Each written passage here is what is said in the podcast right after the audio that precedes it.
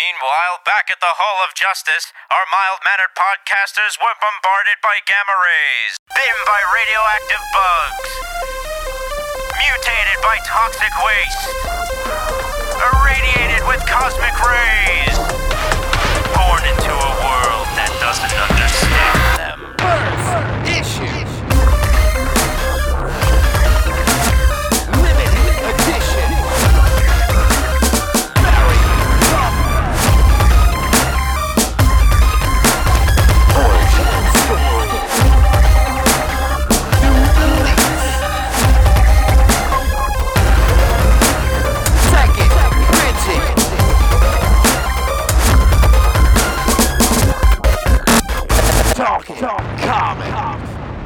Hello, everybody. It is Wednesday, February the 10th, 2016, and you are listening to the Talking Comics podcast.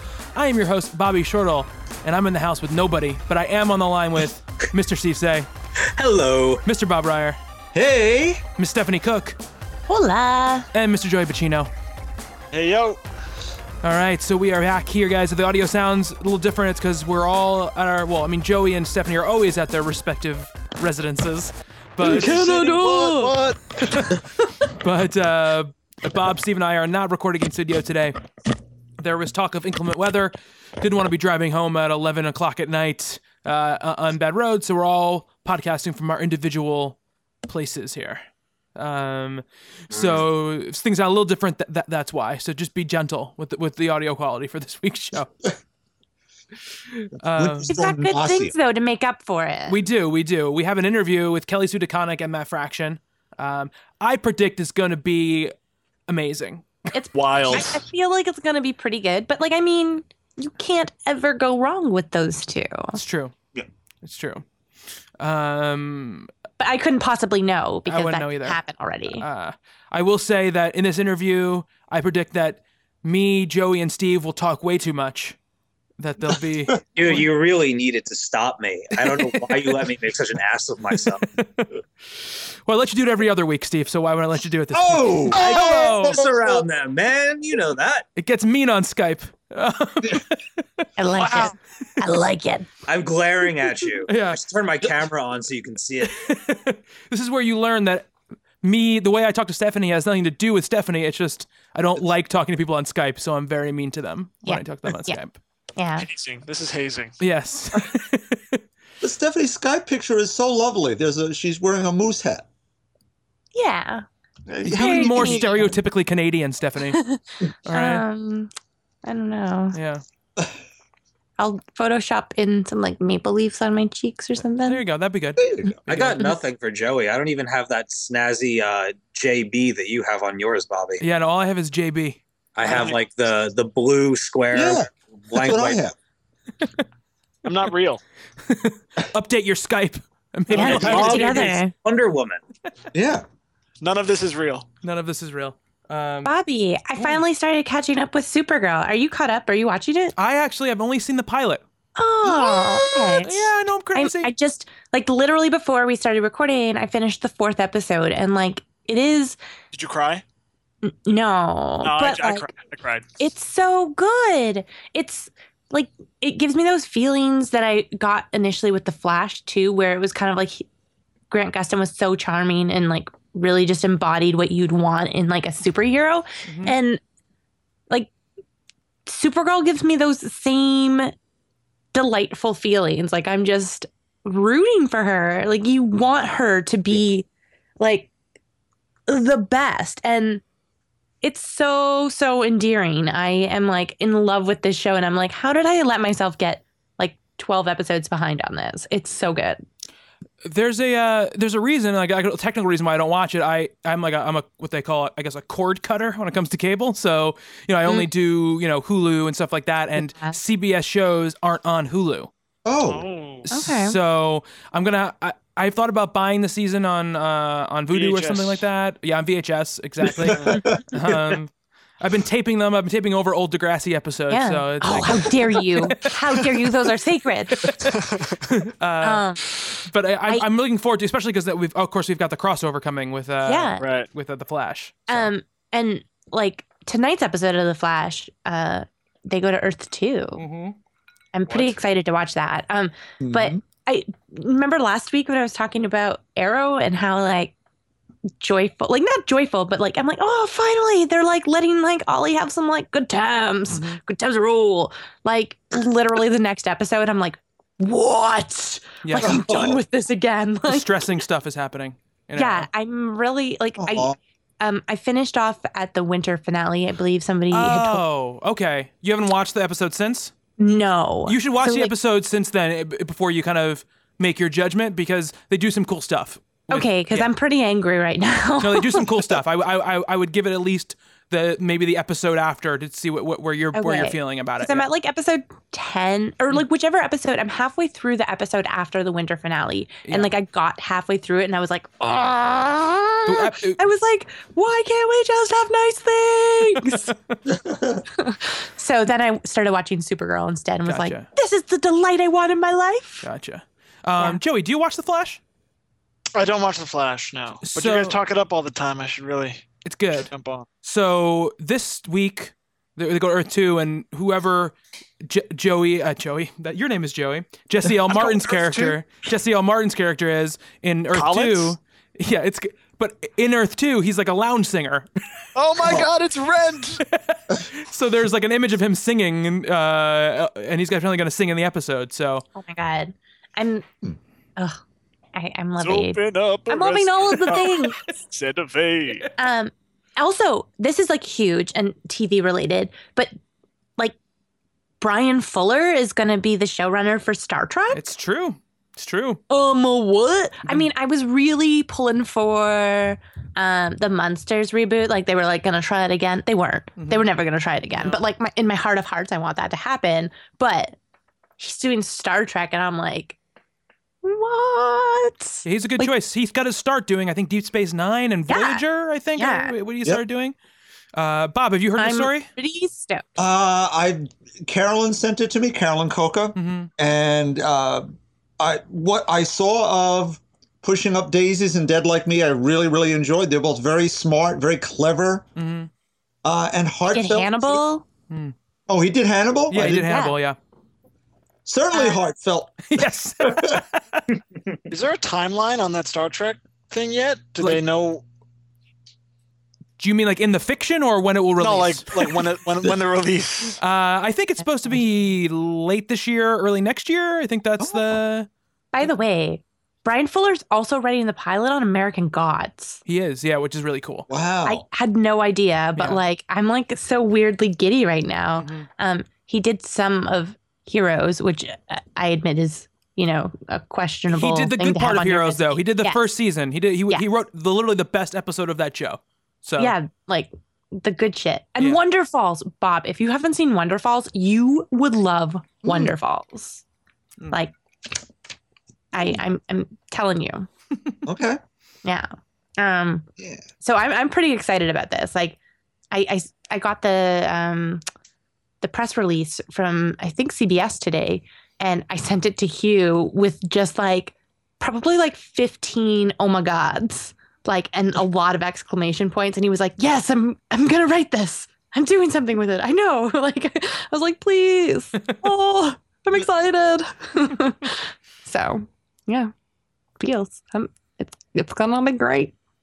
I'm not even like that huge of a Trekkie. Like I've only really seen like the movies and like some episodes, and I'm like stoked for this. So like I can't even imagine if your worlds collide and you like have my love for Bryan Fuller and Star Trek. very That- exciting. those are the mashing noises. I gotcha.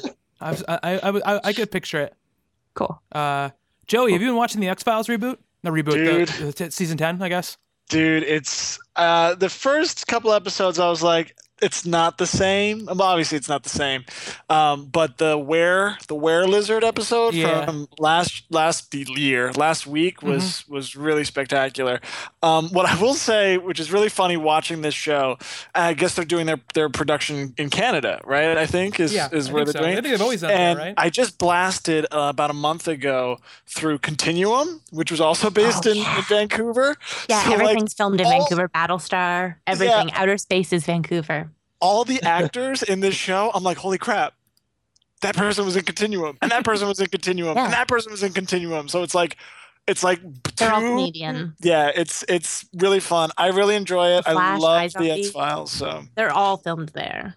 Yeah. And Yeah. Tofino too. yeah, Uh, Zombie too. There was a character in there. I was like, Yep. that dude was in Continuum. Yep, yep, yep. iZombie, The Flash, like everything. Arrow Uh, as well, right? Pardon? Arrow as well, right? Maybe no. Mm, yes, yes. Because there's so. some things that are actually reused, um, from like Flash, like the cafe. They repurposed that from like the Flash and like Arrow, and I'm like, mm, this looks familiar. this this isn't Star City. Um, this looks like Central City. yes, Don't try to pull the wool over my eyes. Um, you Uh, crazy kids. so the Arrow usually does a other than the wigs, Arrow usually does a very good job at like their you know their flashbacky stuff where like location wise, you know, like it, they Fucking island, though. I am so sick of that goddamn island. How many times can you send Ollie to the island? But anyway, not even story wise. I'm talking about like they do a good job with locations and like making it look like it's somewhere else. They did a flashback uh, this last two weeks ago, something like that, where it was supposed to be in Afghanistan, and it was like it, it was like obviously just shot in like I don't know, like a quarry in Vancouver because they like turned a corner and all of a sudden there was like this huge lush like uh like a pine forest in the background. Um, and I was like, I don't think that's that's geographically appropriate for where we're supposed to be. Like, and this isn't a bad thing necessarily, but like I feel like a lot of um the the footage from this past season um has been filmed with like GoPros. Like That's I'm looking true. at it and I'm, like and it's a lot of the fight scenes and clearly like the um the cameraman is like trying to get in there and like get cool angles and all this stuff. But I'm like, what's this shaky cam GoPro shit? Like, come on. 2008. Yeah, apparently. Um, it the fight scenes are still really cool. Like, don't get me Yeah, wrong. They did a Like good job with the fight scenes. they they do the choreographers and um the stunt team is like really great. But I was like, what is up with this like footage quality? Like, Yeah. what is happening? It's again, I've I've fallen off of it because curse you writers. Um, Steve, how you doing, man? I'm doing just fine, Bobby. What's going on? Hanging out on my couch. I'm lounging actually. Well, good for you. Yes. I got my DC pajama pants on, Nice, my uh my My Chemical Romance hoodie, of course. and uh some hot chocolate. I'm good. That's a very interesting combination of clothing items that you are wearing. I'm just being honest.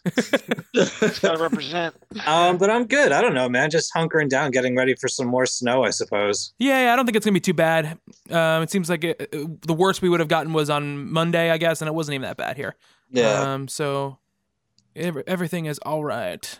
Uh, Um, I'm excited. I have uh, Firewatch and Unravel uh, ready to go later tonight after this. So nice. can't wait to dig into those. I finished The Witness. I know you did. Especially my entire week was just playing that game. Um, and then I'll You go on- definitely have to come on to the other show and talk about it. For I sure. will absolutely. All right. Um, I have much to say. yeah, Um, I, I could talk about that game for hours. yeah. But uh, this is not the show for that. This is, this is the comic book podcast. Um, we uh, have our lightning rounds. We have a, we're going to do our little book book discussion, and then we'll get into that interview with with, with- Kelly Sue and, and Matt. Um, which uh, I have a prediction. Prediction. We already recorded it. Um, it's gonna. It's a nice lengthy interview too. It's not nothing short. We uh, about an, over an hour uh, of interview with them. So they were very. And there'll be some cool stuff if you happen to be a Patreon subscriber. It's true. There's a little bit of little, we did, we asked them some questions that are exclusively for Patreon members. So Yeah. that'll be going up uh, for the Patreon peeps. Uh, it should be up now if you're when you're listening to this. So what what level do you need to be at to you're, get putting, that? you're putting me on the the spot. I think I'm gonna be the the top level. Twenty five dollars or up. You're gonna have to be because that's uh, it's exclusive podcast stuff. It's, that's- that's it's the pretty level. cool. It's it's fun stuff, and there's more of that coming. Yes, absolutely, absolutely. Mm-hmm. We'll try to do that with kind of every guest we have on. We'll try to get them obviously to do with how much time they have, but we'll try to make sure we get a couple questions just for Patreon peeps. So yeah. if you guys haven't checked it out, make sure you head over there and, and, and check that thing out. Um, Mm-hmm, So uh, yeah, so this is gonna be interesting because only I can see the clock this time around for the lightning round. So Oh no! Bob and Steve are at a different. di- Not that Bob or Steve ever really look at the clock, but um, Bob has his own internal clock, and Steve don't care about the clock. I don't give a shit about clocks. Uh, You know, stink Time. clocks. I gotta get my uh, My my, Time my timer up here. me, Bobby. Yes. All right. All right. So let's uh let's throw it to Stephanie first. Oh God. Yeah, now you know. Now you know. Joey, I've been doing this show for like four years. I've known for a long time.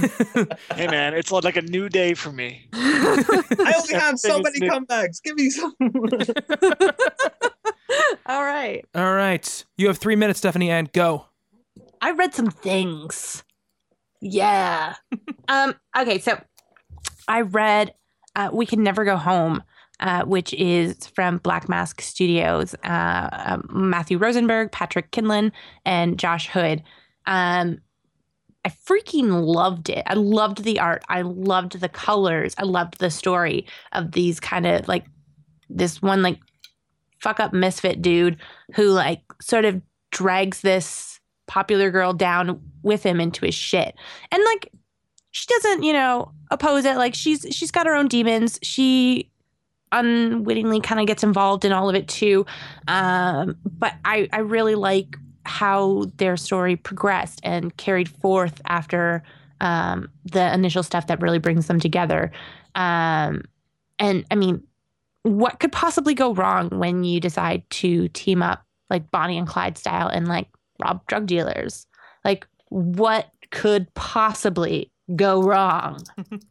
um, I I've been uh, venturing into the Mignolaverse and um, reading some things like Baltimore, um, The Cult of the Red King, and I read some BPRD, um, A Cold Day in Hell. Um, both really cool. I mean, you can't go wrong with the Mignolaverse. Obviously, some things are a little bit better than others, and I didn't think these ones were like my favorite of Mignolaverse stories, but it was really cool to step out of my comfort zone as far as like the characters and you and learn about like some more, like Lord Baltimore, um, which was really cool. Uh, I I read Harrow County Volume One, which I'm not going to go on about, but it's like freaking great, so spooky, so awesome. And Joey, guess what else I read? I think I told Uh, you on Facebook. Giant days, Yeah, I read Volume One of Giant Days. Finally, and you loved it. it's I did love it. It's so freaking good. It's it's kind of like like 14A Lumberjanes. Like so good. Uh I I really loved the story. I loved um the the kind of dynamic that they all had together and what kind of came from the sort of everyday college day um, experiences and how they turned it into uh, a story that didn't feel done a thousand times before. Uh, really, really solid, uh, solid book. Yep. One might That's it. say one of the 10 best comics of 2015. Yeah, but I feel like Joey bullied me into that one for sure for being like, yeah, but like I, I'm, a, it's, it's real good. Joey's just like, lock it in. It's locked in. We're done. It's there. hey, Steve and I were all over the Giant Days train. For years. Uh, for years. It's Giant just- is OG. Ought, ought five. um, all right, great. So uh, we can never go home. Giant Days, and what were the Mignolaverse books you talked about, Stephanie? Uh, so I talked about um, Baltimore, the Red King, um, and or sorry, no, the Cult of the Red King, um, and then BPRD, Hell on Earth, um, A Cold Day in Hell. Awesome, awesome. Also, uh, w- I feel like you, me, and Steve kind of were like just crossed, like star-crossed, talking about We Can Never Go Home because we none of us ever read it around the same time. Yeah, yeah, Uh, but it is super excellent. It, it, it's so good. it's awesome. Yeah, it was really great. I, I feel like I enjoyed it more having read it in trade. yeah, yeah, I uh, love reading it in trade. uh, like I, I I felt like I've read a few of the Black Mask things and they didn't break down really well into single issues. Um, they just kind of felt abrupt, like kind of like we the problem we had last year with like Butterfly, Mhm. Marguerite Bennett's book. Mhm. Uh, it it was awesome, but like didn't really break down really well in that sort of sense of like the Archaia books are kind of meant to be read all in one sitting. Yeah, yeah, yeah, I get what you're saying. Absolutely. So I, I'm, I mean, I'm feel like I enjoyed it a lot more if I, like this had as opposed to having read it Sure. um, as it came out. The uh, the trade is really good too. It has a lot of good, great back matter. It's well yeah, and there's like lots of really cool designs and yeah, all kinds of stuff. It's awesome. it's neat. It's very neat. Um, all right, Steve, Yeah. you have three minutes, sir, and go. So uh, I was in Comixology the other day, and I was actually cruising around Magnetic Press and came across Golem by LRNZ, uh, written and illustrated. I guess it's uh, it's a handle. And I'm not going to talk about it much because I'll tell you what happened. I told Bob this the other night when we met at uh, Reese's. I sat down to read this, and it starts off with like this dude, like this uh, almost like a, like a tech mogul guy, talking about the state of technology and and the people of the world and how like every last person is now connected to this uh, this network, and you get this like real nefarious um, vibe about him. You don't trust him at all.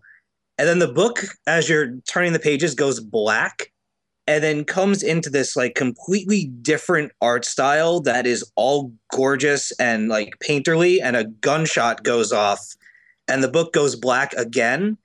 And then the next several pages are actually like the character that you're seeing their perspective of their world coming into focus. And it was like this tremendous art overload uh, for my brain at the time. And I actually had to like put it away and maybe save that conversation for another podcast. But just if you're cruising around on Comixology and you come across Golem, like even in the first like 15 pages, I was blown away. Um, so I'll talk about that again another time. But actually, in my mission to pick up books that are kind of on my back matter list, uh, Stephanie, I got Love the Tiger and Love the Fox. Yeah. Holy crap. These books are Yeah. amazing. They're amazing. The art is positively gorgeous. It's some of the best art I've ever seen. Really quick before I run out of time, it's basically one of them is a story of a tiger, and like you are the tiger and you're hunting in the woods and you come abro- across this like capybara that's uh, drinking by the water. And like as a reader looking in on the tiger like you you know like he's mean and he's ferocious and he's going to eat this thing and you feel bad for the capybara. And then like that doesn't work out. And as the story keeps going you keep being introduced to more things within the forest and you kind of get a sense of how like the life cycle works and so then later when like the tiger is in danger your whole perspective and like sympathy for him changes. And it's this like hundred something page journey of all of these different things happening within this giant like rainforest and getting really really close and in tune to like nature and and the like the pecking order between the animals in like the face of like natural disasters and being hunted and all this crazy stuff and it is beautiful it's intense and there are no words just pictures and it's amazing and everybody Mhm. should read it It's All right. so good. And they're doing um it's going to be a trilogy. nice So, I mean, they they all stand alone. yeah Uh, absolutely they're like not in any way connected other than the fact that they're all goddamn animals. Mhm. Um uh but like there there is going to be a third one to kind Yeah. of wrap up all of it and it's so beautiful. like I got really into the tiger one, like the psychology of of that book, and then I started reading the fox one, and I was like, this one's pretty cool too, but I don't know where we're going. And then they introduced the whole like volcano exploding thing, and the book just instantly became super harrowing, and like every page was so gorgeous, you couldn't help but be drawn into it. And it's just like this really interesting like silent retrospective on Mhm. nature.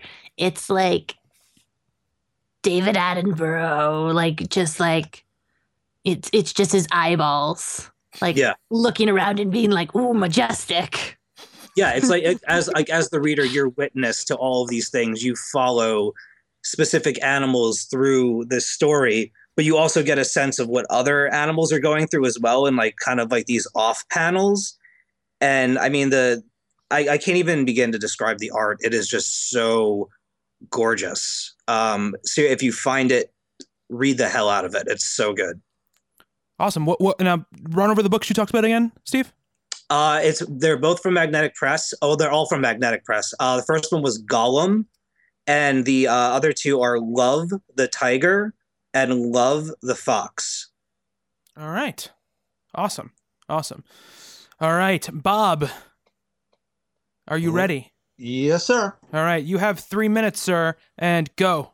Up, starting off, uh, Captain Marvel number two, Michele Fazekas, Tara Butters, Kris Anka. Second issue to me was much like the first, not awful, but certainly not memorable either. For me, there's kind of a feeling, maybe too much of it, that someone's going down a Captain Marvel checklist. This should be in a Captain Marvel book, and that should. Uh, really like the character, so I'm hanging in, but Carol's appearances in Ultimates and A Force are just so satisfying that I think this book really needs to step up, and maybe that'll happen in the next next issue. Howard the Duck number four, um, which I predict will be talked about. Well, at least Chip Zdarsky will be talked about somewhere along the way. Joe Quinones.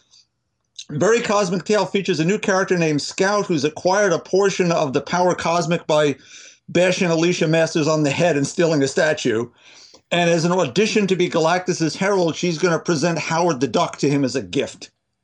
Uh, tons of guest appearances and what seems to be two different versions of the collector for us old timers and people from the movies, and just really round out a, a tremendously fun issue.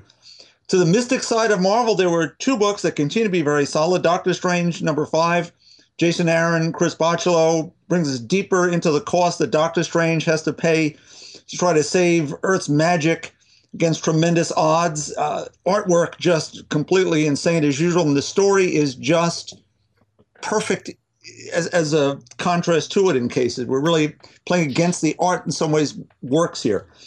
Finally, there's James Robinson Scarlet Witch number three, and this time around with art by Steve Dillon and Chris Visions, uh, who does the final sequence, and he'll be doing the next issue. And here again, we're now dealing with magic being broken a little bit, but uh, here the backstory, which will move forward as we go, is Declan Dane, the Emerald Warlock, who was in it was introduced in that Uncanny Avengers annual, and he uh, Wanda's trying to rid the Emerald Isle of a curse that's actually poisoning the land itself. He's following her around. I'm sure he's got some really nefarious schemes of his own, but only James Robinson knows for sure. I know anyone still picking up Scarlet Witch, or am I on the? Uh, I have Delan picked it up, but I have not read the third issue yet. But um, I'm Okay. looking forward to it. Anybody else on that one? Uh, no, Bob, I'm I'm going to read it. I just have not read the last two. I have both of them. Okay. Hmm. That's that's all I got. All right, Bob. Again, not uh, all the way all the way across the the line, and you still didn't go over your time. Okay. So, Can I um can I actually ask Bob a question? of course, Sure. Thank you. Um, you mentioned some hesitations with Captain Marvel number two. hmm Okay. Was one of those hesitations the panel in which um, Captain Marvel actually um, threatened somebody with Yeah. with death? Yeah, Okay. that, that's one. Of, that's one. Of them. I wasn't going to say that out loud, but yes, that's one of them. debt. Yeah. Yeah. I thought that that was very that struck me as very odd when I was reading it.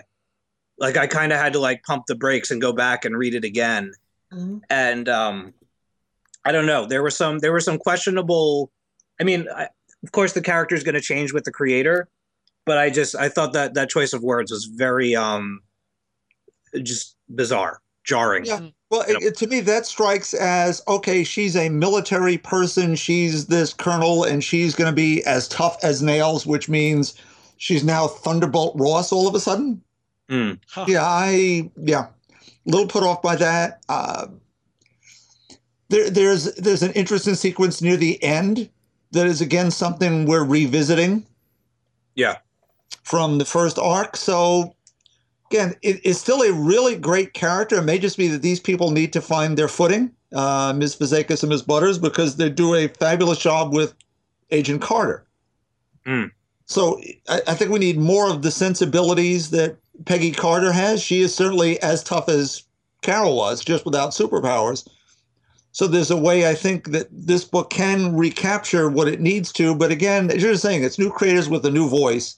Right. And I'm hanging in. And thankfully, Marvel Yeah. will for at least two more years until the movie comes out. So I mean, it's it's one of those things that like when I read that book, I can't help but have you in mind because of, of your attachment to it and stuff. So Mhm. when I see like almost like Bob trigger words, I was like, whoa, whoa! Like I wonder, I wonder if this got past the uh the Bobometer.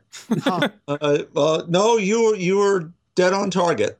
Yeah, absolutely. Um, you know, I mean, this is this is not me saying I think Captain Marvel slash Carol Danvers should kill, but as a soldier, I mean, I would think that I would think that the a certain amount of I guess justified force is not it's not outside of her realm because if you sign to be a soldier at some point, you're signing up with the with with the kind of you know that you might have to do that at one, at one point or at one point or Right. another. You oh, know, absolutely. But it, it seemed like before the the line that would sort of be crossed, even in the toughest moments, was sort of "I'll wreck you" kind of attitude, not "I'll Mhm. end you." hmm And Right. ju- it's subtle, but I, what you're saying is absolutely true, Bobby. I think you just um, it's someone finding how this character would say that in a way that doesn't come off as the Punisher.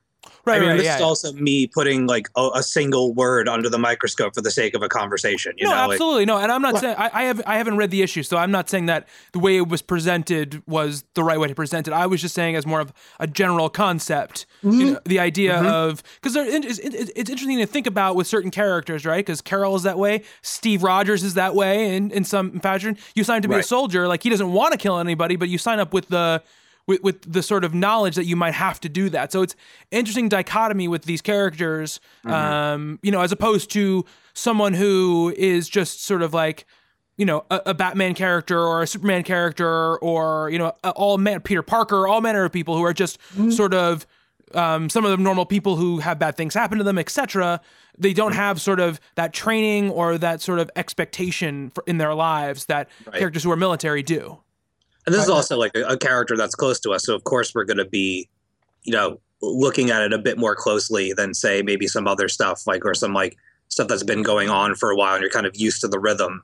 With it being like the first couple issues, you really want to feel it out to know if you're gonna, you know, continue to uh, to support and be interested in the character. Absolutely. Yeah. Absolutely. Yeah. Absolutely. Yeah.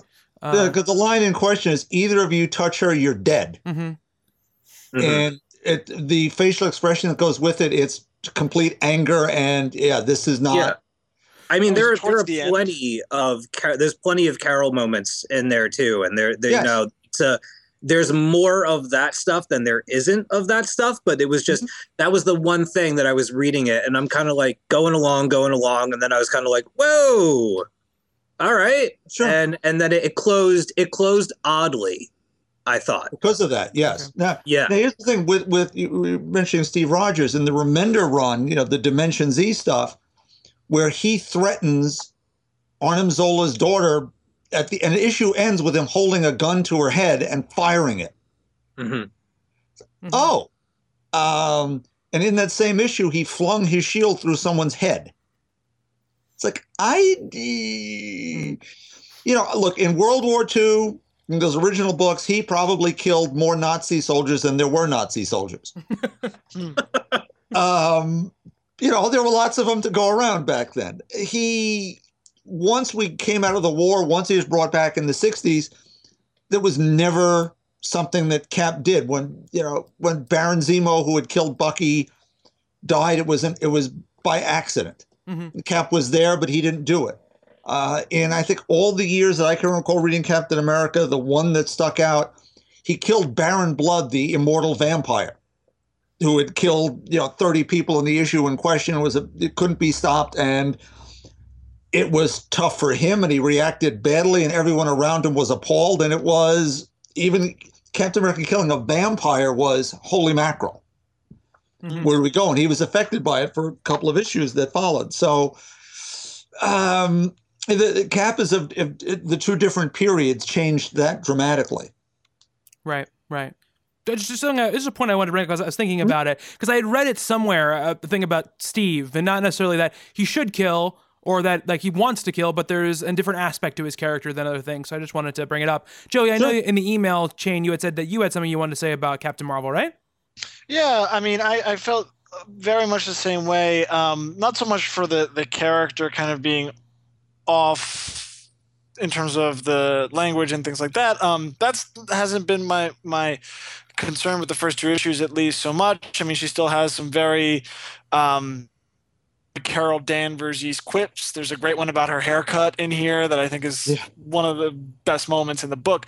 Uh, my problem with with two, not necessarily a problem, but uh, I just couldn't. I couldn't.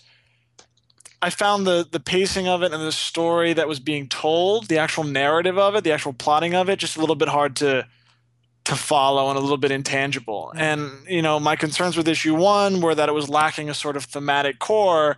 So I went into issue two with like, all right, well, you know what? At least maybe I can just enjoy the story and kind of just back into the sci-fi actioniness of it. But you know, even with issue two, I still couldn't grasp and couldn't kind of follow along with the kind of turns that it was it was taking, um, uh, particularly in the last the last sequence too. So um, yeah, it just it hasn't really it hasn't really hit for me yet. Uh, not so much in the case of you know it's not what it used to be, but just in case of you know another book, a book that you know I want to be interested in. It just hasn't it just hasn't grabbed me yet. It's beautiful. I mean, that's one thing that I think is still a plus for it. It's just a really pretty book. What Kris Anka is doing visually is just insane um, and really impressive. So, and he gets to kind of stretch those muscles wh- when they kind of go into the ship this issue. But is that going to be enough to sustain it for another three, four books, uh, three, four issues at this price? I don't know. Gotcha. Gotcha. All right, Joey. Well, keeping with you talking, I'm putting three Okay. minutes on the clock here. Uh, oh God. And go.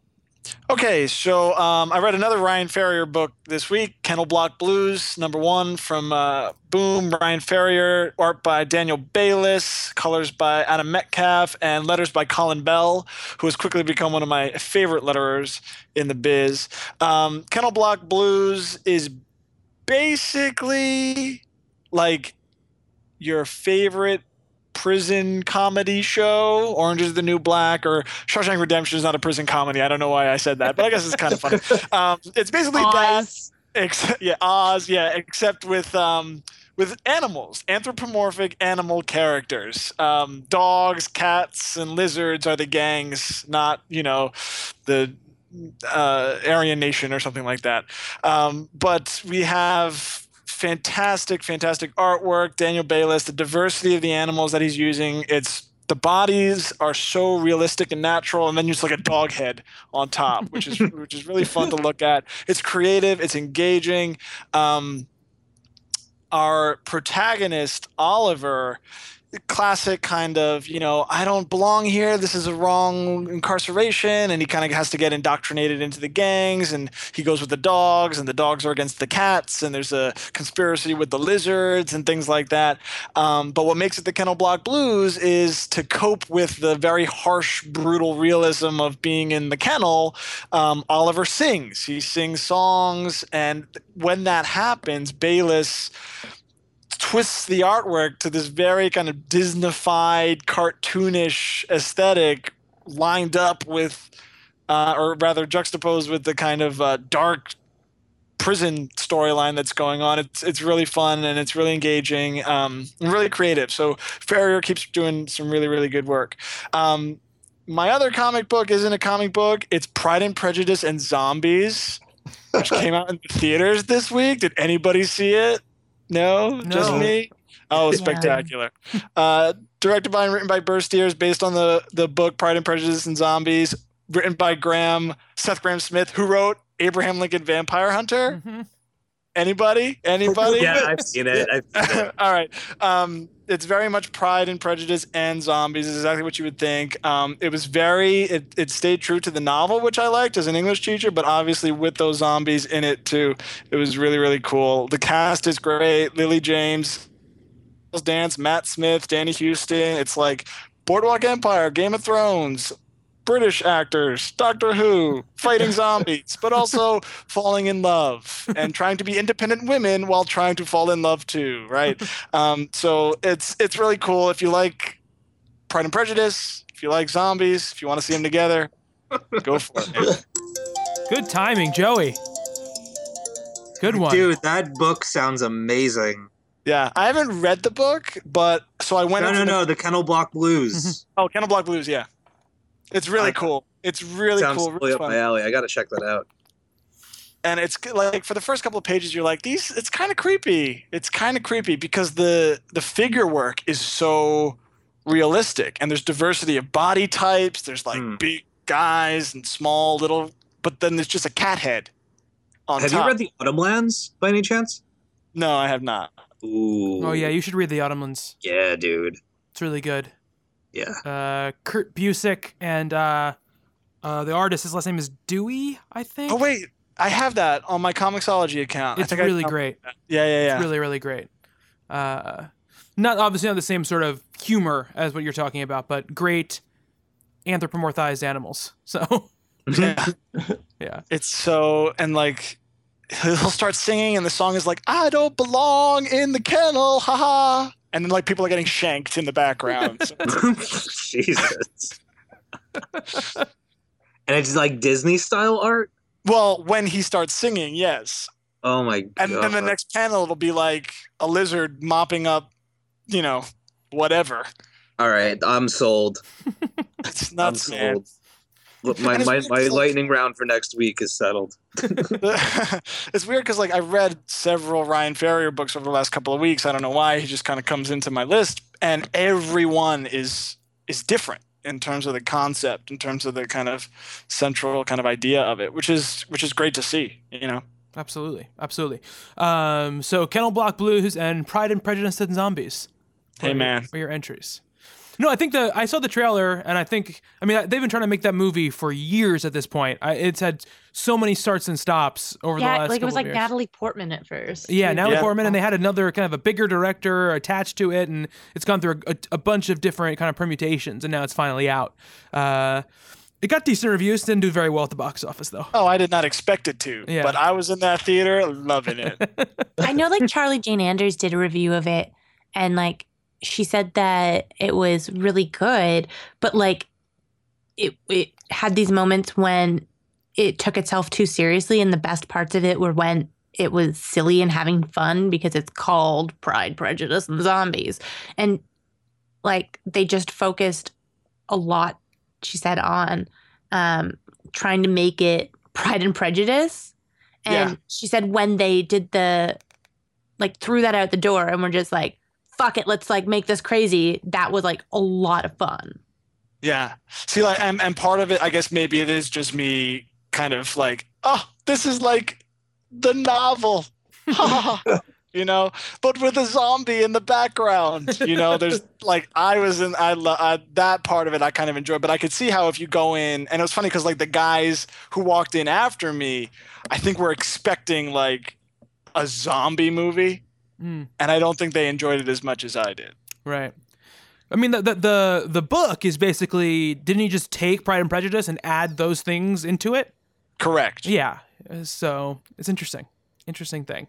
Um, I don't really have a lightning round th- this week. Um, uh, I, I only thing I would talk about is the newest issue, Paper Girls, was was great.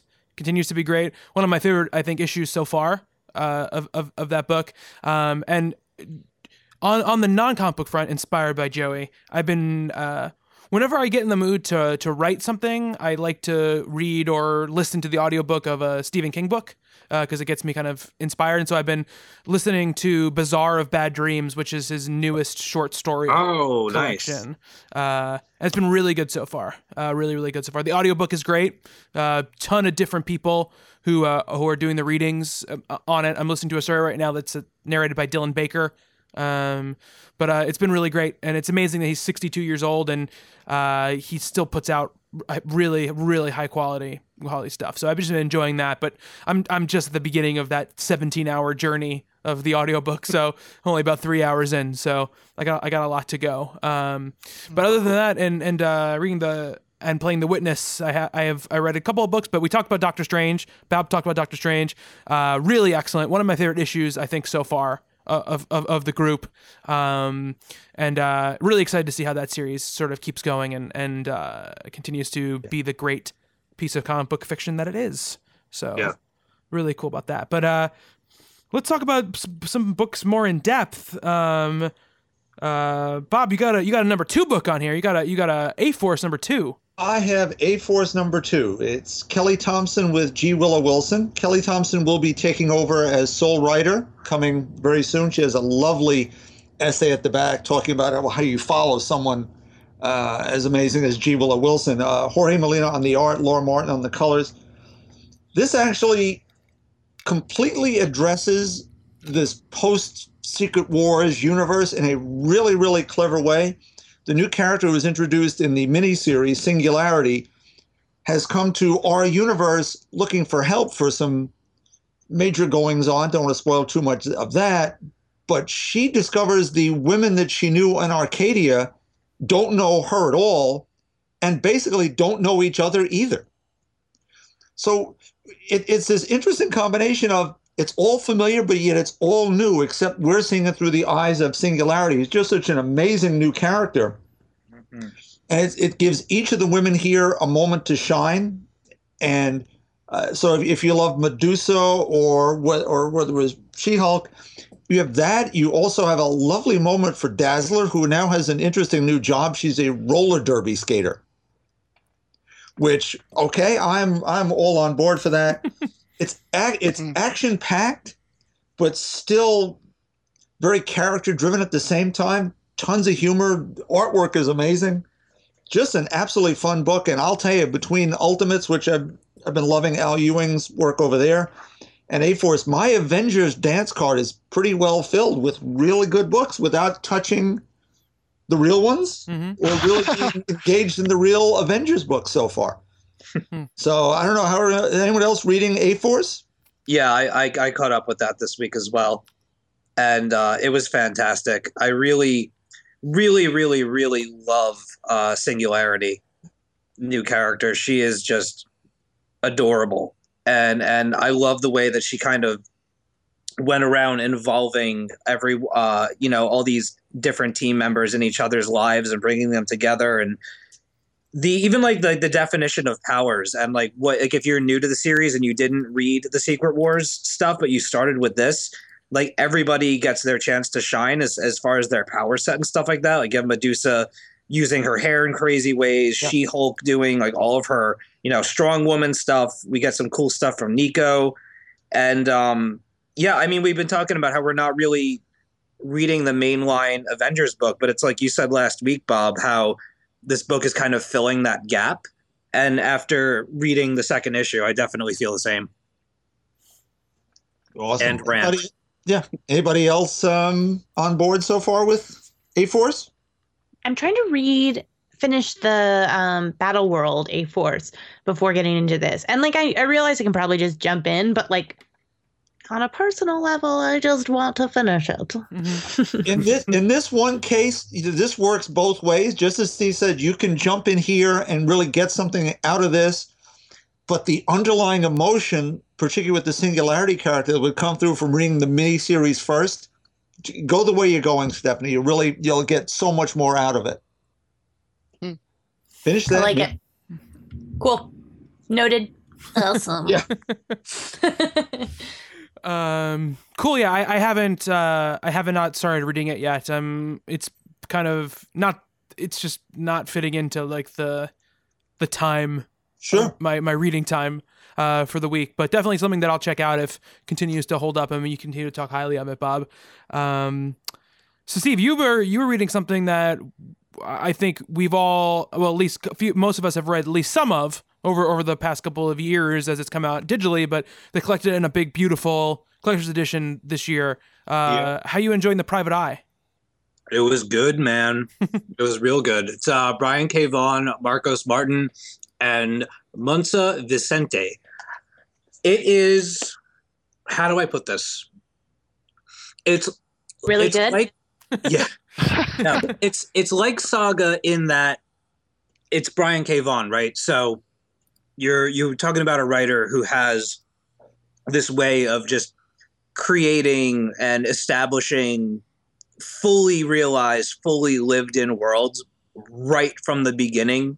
Like even if you just read the first issue, you just you can see the the the grand scope and like the populace of this crazy crazy future where all of our information all of our privacy all of our photos all of our our you know digital memories were were all uploaded into this cloud. And the cloud broke and basically took everybody's privacy and and showed it to the world. I think And you mean so- the so cloud pri- broke and our privacy rained down. Yeah. Oh, but like Oh, so, what? So you know everybody's stuff is out there for everyone to see. And so so mortified are we that everybody then undergoes this massive change where they take on uh personas or like avatars and basically to hide themselves and to hide their identities and only reveal them to those of which they choose everybody goes by like an online handle instead of their given birth names. And like the media has become the police and if you want to if you want to like search the internet it has to be done through like the government stores your your searches in this giant bank vault like thing. And um essentially society's kind of like righted itself in a way and everybody's used to used to living this way now. But there's somebody who wants to disrupt uh the peace if you will by by creating this uh elaborate plot and what you have is a PI who meets uh, a woman whose sister has been murdered, and she's been murdered by the person in charge of this like nefarious plot. And you are following these two characters as they kind of uncover the mystery and even reveal more stuff about the society in which they live. And I just I really enjoyed the hell out of it as you know somebody who participates in a lot of social media and just has like a whole other life inside of a computer if everybody's like stuff was to be exposed if everybody was to be viewed for who they really are in private might not have a whole lot of friends left like depending on on what your flavor of the week is. And that idea and that reality that if all that stuff was out for everyone to see, how much the world would recoil is very uh, interesting to me, especially when it's set in this kind of like noir Blade Runner type of of world, and and and it's uh, just absolutely insane. The the the artwork is fantastic. It really captures the tone of the story. It's super super colorful um, all the different people walking around with their different avatars, and some of them have butterfly wings, some of them have like insect heads, other It's ones very are- summer wars like that. Yeah, yeah, yeah. Wow, that's a really good comparison, Steph. Totally. I, I, I felt like you'd appreciate that one. Yeah, no, that's exactly what it's like. And um and there's a lot of like oh shit moments too where like you're going through the story and there'll be a twist in it that you just you don't see coming and you you turn the page and it's like what? Um I have the deluxe like hardcover print edition. So it's like it's a it's a long book. It's not like your standard you know shelf or whatever. It feels fits very awkwardly on my shelf. It's one of my only complaints. Um, it juts out from the rest of the bookcase, so I can't close the second uh, like stand up window thing. But um, it's positively gorgeous. The the presentation, it's almost like looking at well, like reading a comic in widescreen.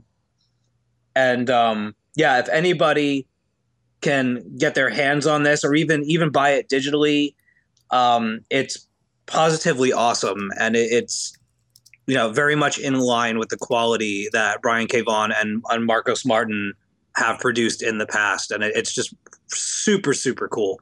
And in line with um, the sort of image deluxe ed- editions, this is like two volumes. This is the first and second Yes, um, in the deluxe. It's like 10 issues or something. indeed. Awesome. Awesome. Yeah, it is a oddly uh, shaped volume hmm for sure. For sure. I'll let you borrow it if you want. Absolutely. I do want I do definitely want to read it. Um, Yeah, I think you'll love it. Yeah. All right, cool. Very cool. Um I think the uh kind of like last thing of our uh, we have I know Steve, Joey and I all want to talk about this book, which is something we've been waiting for for uh a while to come out, which is Spider-Man number one. Um, Yeah. from Brian Michael Yeah. Bendis, uh, Sara Pichelli, Justin Ponsor. Um, finally, uh, Miles Morales, um, you know, getting his solo book in the, I guess, Bob, what is it called now? Earth Prime? Yes. So Earth Prime now? Or Prime, no, Prime Earth. Prime Earth, sorry. Prime Earth. Yeah. Earth Prime was Prime the is DC, yeah. is DC, right, right. Superboy punching through Yep. the page, right? So that's um, that's that, that's that's DC. Uh, Prime Earth, which uh, it's weird not to. Say, I got so used to saying the six one six. It's not the not the case anymore. Um, though I'm sure one day it will be again at some point. Uh, but yeah, Miles popping in here, and you know, I I wasn't. Sh- First of all, we apparently had to wait for this book for a very long time because Secret Wars had to be over before they would release this book. After the first issue, I'm not really sure why that's the case, since I don't think it really gives much away other than Miles being in the Prime Earth, uh, which we all already knew, obviously, anyway. Uh, but it really kind of throws you in with kind of Miles. Um, I have not, I didn't really keep up with all of the uh, the ultimate side of things. So, Steve, you'll have to correct me if if I'm wrong here. But Yeah. it seems like just kind of other than maybe the school that he's going through or whatever, kind of throwing Miles kind of business as usual type of type of stuff. Like it felt like you know there wasn't a lot of explanation about where Miles was, or he, or I guess everyone doesn't realize that they're from alternate Earths uh, in in in this post Secret Wars world. But Yeah. it's sort of just like here we go. We're in, and Miles is a is a kid in New York City, and we're off to the races with his kind of story as Spider Man. Everything that kind of happened before seems to have happened. There's a lot of kind of I think I don't think you need to have read that stuff to enjoy this book, but there is definitely intonations of the stuff that came before. Right. I mean, I I don't know if Joey wants to start in. I mean, I have I have a lot of thoughts about this book. Okay, Joey, why don't you start out? Um, I'm kind of in the same boat as you. I, I read the first, uh, I guess, volume of the Ultimate Comics stuff, and I got a sense of his story. But the next, you know, 40 issues or so, or however many Bendis did after that, I didn't really keep up with. So I actually really enjoyed being dropped in to the action here. Um, uh, you know, I, I know that Miles Morales is Spider Man. You know, oh, side note, I also just love that the book is called Spider Man. I think that's really significant and really cool that he gets the book called Spider Man. Um, but you know, I liked being dropped in the action and and then even being flashed back from that action, kind of. Uh, um, into his his everyday life, getting introduced to the supporting cast and the relationship. Just in a few short panels, short scenes, you you understand these relationships. You understand the the um, you understand the relationship with his mother and the relationship with his best friend and and his interests as a high school student and his challenges as a high school student. What I think this issue does really well then is you get the climate, you get the atmosphere, you get the character. And I'm assuming, or maybe I'm hoping, that in the first few issues, we get more into that. But in terms of a first issue, being dropped into the action, I understand the relationships, I get the characters, I get the voice, and it's beautiful. Sara Pichelli's work is just stunning. Justin Ponsor on colors is just gorgeous from top to bottom. Um, it's like just one of the most dynamic books you know I've read in in the last couple of days. It's it's very super heroic, and it has that feeling uh, from start to finish. Do I wish that I kind of knew more about Miles Morales than I did? Yeah, but I don't feel like that prevented me from really enjoying this book. Yeah, no, I totally agree with you. I, I, I wasn't meaning to to sort of what I was saying as a as a dig against the book because I, I, I feel like if you pick up this book kind of not knowing the sort of uh, ups and downs and sort of drama, I guess, of when the book was supposed to come out and, and, and what it was waiting for, I think you could read this book and just be like, okay, this is a kid. He's obviously Spider Man. He's not the Spider Man I know, but I'm sure we'll we'll figure out why he's Spider Man, and he has his friend, and he kind of lives this life. I think the book does a very good job of, of setting up, uh, you know, uh, uh, on some level who Miles is and sort of what what's going on. Um, and obviously, with sort of what happens at the end, you uh, you're automatically given the you you know that there is he's not the only Spider-Man, obviously. So I liked that as well. It sort of brought those things in there, and I agree with you. It's an absolutely gorgeous looking book. Uh, obviously, uh, Bendis and Pichelli started, you know. Um, the Miles as Spider-Man uh, in the Ultimate Universe, and they're here again, bringing him into into the the main universe. And the book is gorgeous, and I, I think Bendis proves again that this is the character he was sort of, I think, uh, born to write, and that's saying something of of a writer who has written every character and has done great runs on many of them. You know, so I feel like this is sort of this is I don't know. There's something magic about the way he writes th- this character to me. Uh, yeah, Steve, what what are some of your many thoughts? okay. um, well, first of all, I, I enjoyed it. I, I really having Sara Pichelli back on uh, Miles is just th- thrilling, and her her renditions of um, we didn't mention the the character that is a threat in this book, Mm-hmm. but he looks amazingly cool. Um, I there are things about it that I I'm kind of questioning. Like as somebody who's read um, the entire Ultimate Run and to the end, and looking at where we are at the start of this book, I'm kind of questioning just how much they remember and how much exists because there are two like really glaring things in this issue that are not addressed they're just there and by all rights if everything that happened before like the change then then they shouldn't be here Right, but everything that didn't happen before the change did, didn't happen. You know, I mean, there there's there, they've always said there's gonna be certain things that did, certain things that didn't.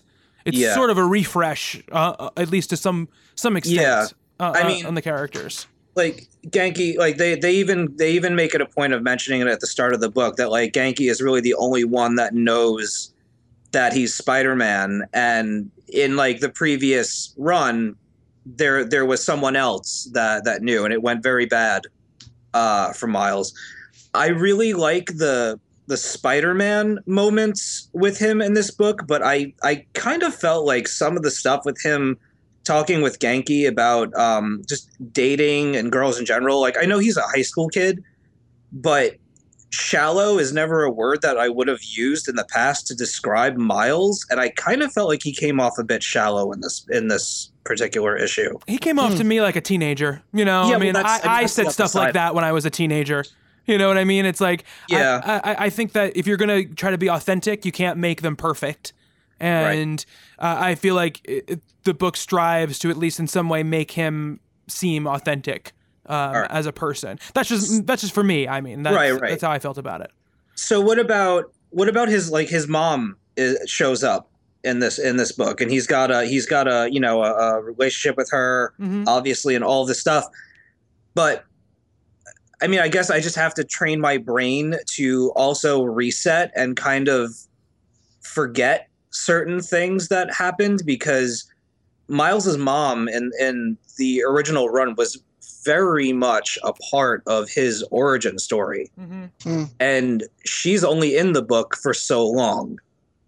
And when stuff happens to her it's really like i talked about it when we were talking about favorite arcs and stuff i think it was maybe last week that that was really like a character defining moment for me. That's when he became s- the ultimate spider-man or just a spider-man was after all of that stuff happened and now here she is back in this book and if like i'm supposed to retrain my brain to pretend like that never happened Well, I mean, I guess you got like three options, right? In terms of just the storytelling here. And this is kind of the challenge of the whole what is it? Prime Earth? Earth Prime? Prime Earth.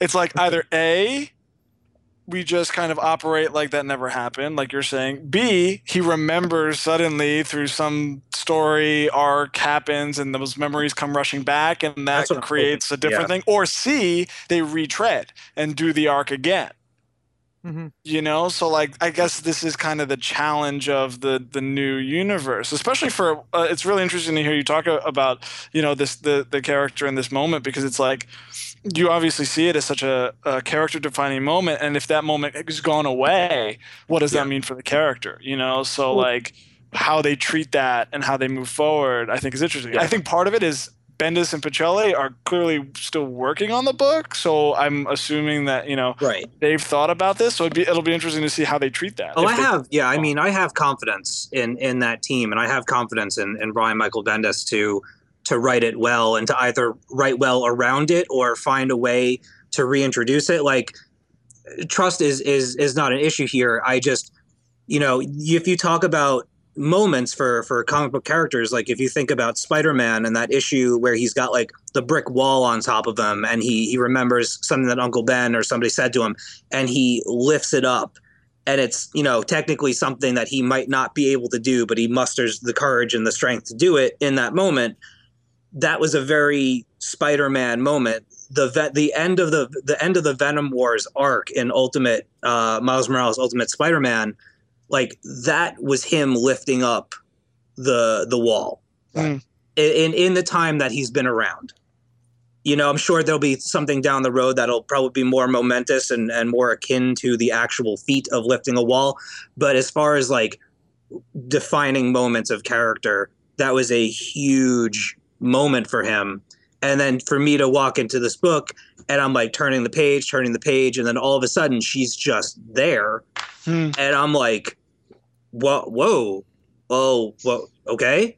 And then and then to leave to leave the issue with like with no kind of i don't need like a full-blown explanation but i'd be curious if like your second option comes to fruition where they're going to he's going to like start to remember pieces of the old life or something like that like i think that would psychologically would be really cool Yeah. So- right. You know, if know. I- Spidey, yeah, if Peter Parker gets Uncle Ben back, you know, what does that mean, or gets the memory of that, you know? right So like that, that'd be interesting. Or they Yeah, I- retread it, option C, and mm-hmm. then we're like, what the hell, you know? I just, I mean, I, I just want to end like positively. I am so excited that this book is finally out and that Miles is back. Mhm. I, I'm, I'm really excited to see what else they do with this book. And, uh, and again, I love the, I love the villain. I, I, I've always wanted to see that, that villain in, uh, in like something that I'm, I'm actively reading at the time. And, uh, he looks great. Yeah. Uh, it's fascinating too, right? Because since Bendis created the character, it, Mhm. it's we don't have a lot of these situations, right? In in in the big two comics, you know, you don't you get like you know villains created by certain people, but you don't get a lot of you know this this creator created this big two character kind of thing, where like basically whatever he whatever he writes for him is like this is who he is. You know, there's no like, it's a weird thing to be like, well, it's not written the way that he should be written because what, what Brian Michael Bendis be like, well, I, I decide how he should be written No, I, no, that's, no, you make a very good point. I created him. You know, I just think it's interesting. I'm not even really going off of your point, Steve, about kind of like the shallowness. It's just I was just thinking about it, um, kind of tangent- tangentially off of what you said, Yeah. where it's like, you know, a lot of times, and rightfully so, um, we'll point out sort of the inconsistencies in character. But at a certain point, with someone who's created a character, it's just sort of, you know, we might not like the direction it goes, but in the end, it's like they're they've sort of mapped out who this person is in the, Right. in, in their own ways. Right. Um, and it's, it's, oh, go ahead. I'm sorry. no, it's okay. I was gonna say it's. I think it's an exceptionally strong entry into in, into the Marvel universe, and I'm very very pumped to see how this character weaves himself out and in. I was very excited to read all the different adventure Avengers. We talked about that last week with him in it, and it didn't really pan out the way I wanted to. Uh, and so now we have him ready to go. Solo book. Brian Michael Bendis says you, somebody else can write uh, Miles Morales when they prime from my cold dead hand. So, um, uh, so well, yeah, it's gonna be interesting to see how how that goes. Awesome. Yeah, totally. Uh, Bob, you didn't read it, right? I don't want to. No, I haven't caught up yet, but you haven't spoiled anything. Yeah. So don't worry. Uh, interesting. It's a good, read. I would be interested to hear your take uh, on it, um, and how you felt, kind of not knowing a ton about, you know, not having read that that original Miles stuff, seeing how you sort of you took to the the character, or you know how easy it was for you to understand, or or whatever. Yeah, yeah. For me, except I did read the Spider Men, which I really enjoyed. Oh yeah. So uh, yeah. yeah. Okay. Cool. Yeah. Spider Man was great. That was that was a great miniseries. Yeah. Um, and I like I like the the end of um the the issue too. I think it's a good way to end it. Uh, Hmm. very kind of open ended. Could be you know sort of taken multiple ways, which I which I enjoy. Uh, is issue two coming out next week or soon? Do we Uh, you know, I'm not sure uh, when it's when it because I it's know they've been doing that with the Marvel relaunch, right? It's like issue one, and then come back next week or Yeah, two weeks uh, from now for issue two. Yeah, they they have been doing that. That's absolutely true. I'm gonna see if I can find it really quick. Um, no, I don't want to read about 2004's Spider-Man 2. That's not what I want to read about. um, I'll try. I'll try to find it. But uh, yeah, so I think that's it for kind of our, our, our lightning rounds and our, our books of the week. Uh, we're uh, we're gonna take a little break. and We're gonna come back with uh, Kelly Sue and Matt. Um, and usually what I do here is I'll be like, oh, we'll stop, and then we'll act like the interview happened, and then we'll be like, oh, that was great, and then we'll say our goodbyes. But we'll, we should just run off sort of our, our handles and stuff now and give you information, and then we'll sort of just go out after the interview because we went out on a pretty a pretty good point with the, with the interview, I think. Um, so if you guys want to reach us, it's at Talking Comics uh, on, on Twitter, uh, Facebook.com slash Talking Comics, and podcast at TalkingComicBooks.com. And of course, TalkingComicBooks.com is where you can go for all of our reviews, columns, and bevy of podcasts. Check those out, review them, uh, comment, star them. Uh, you know, the more attention that other people see us getting, the better rankings we can get, the better we can go. Support us on the Patreon if, if you if you are so generous. Uh, if you want to reach out to us personally, I am at Bobby Shortle on on Twitter. Steve, I am at dead underscore anchorus. Joey, At Joey Braccino. Stephanie is at Hello Cookie, and Bob. Bob Reyer at talkingcomicbooks.com. Awesome. And uh, next week, another big show. Um, we're going to be reviewing Deadpool, the Oh, feature film. I think I think Joey is not with us next week. Is that correct? no, next week I'm there. Oh, you are here next week. Nice. All right. So um, we'll be reviewing Deadpool next week. Um, it's gonna be a big show. We're trying to make it even bigger, but we're not. Uh, that's just they're just very nascent plans at, at the moment. But uh, but stay in the tuned. It's in the wind. But stay tuned, guys, because we have an awesome interview coming up. Uh, Kelly Sue DeConnick, Matt Fraction. Uh, it's run by our, our very own Bob Reyer. Hope you enjoy. And uh, thank you for listening to Talking Comics. Here comes the interview.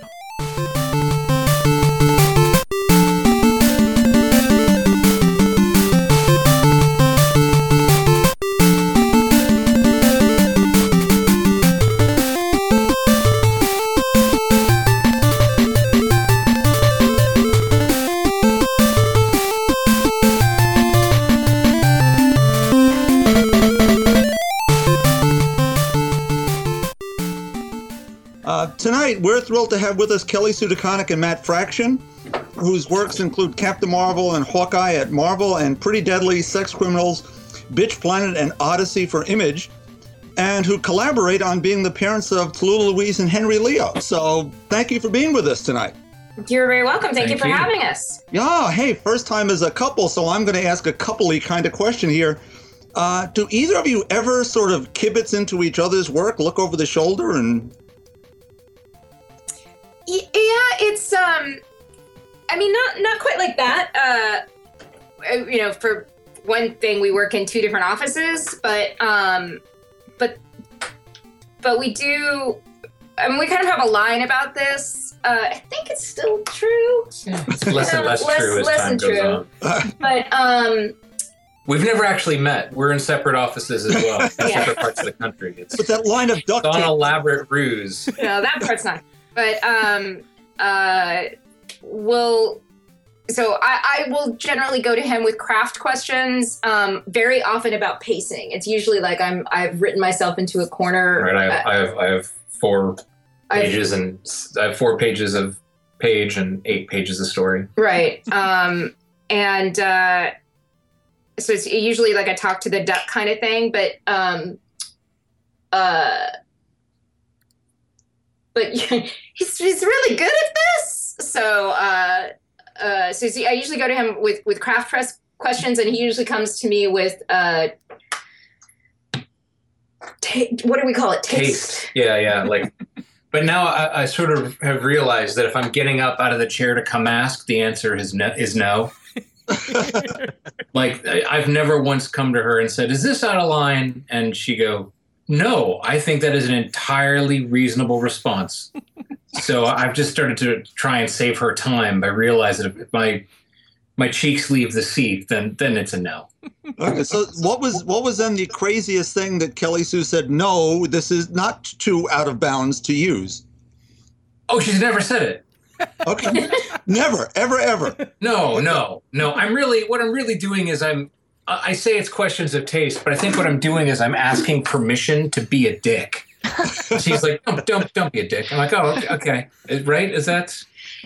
Yeah, um, Oh no, wait. There was one thing one time, and I was furious, and you were too. And I was like, I'm gonna blah blah blah, and you were like, Yeah, you should do that. I was like, Wait, really? yeah, uh, yeah. I do remember that. Although I don't, I, can't don't remember, what it And was. And even if we could, we probably couldn't say Yeah. what it was about. Um, uh, and then there's been dumb stuff like you know, hey, I need a designer.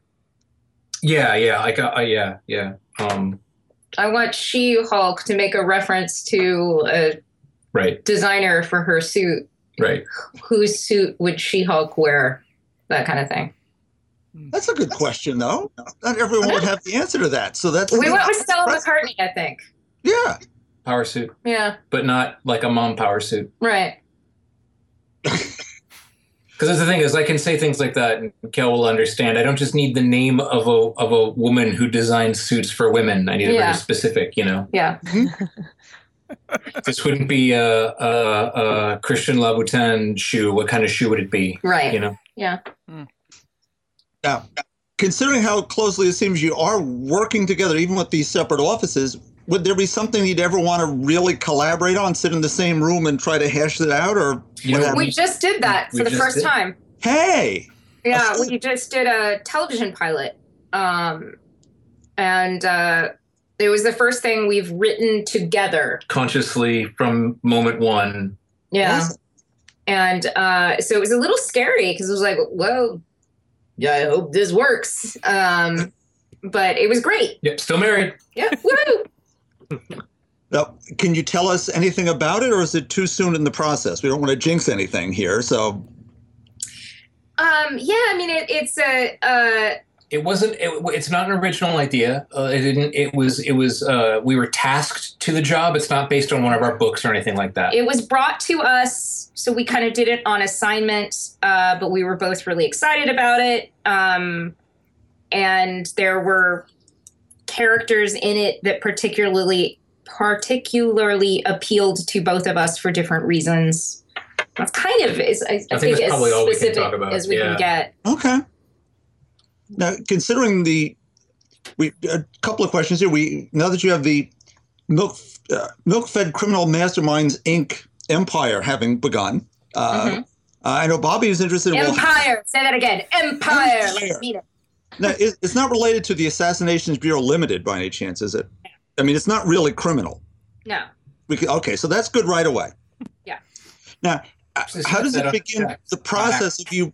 We're not actually masterminds.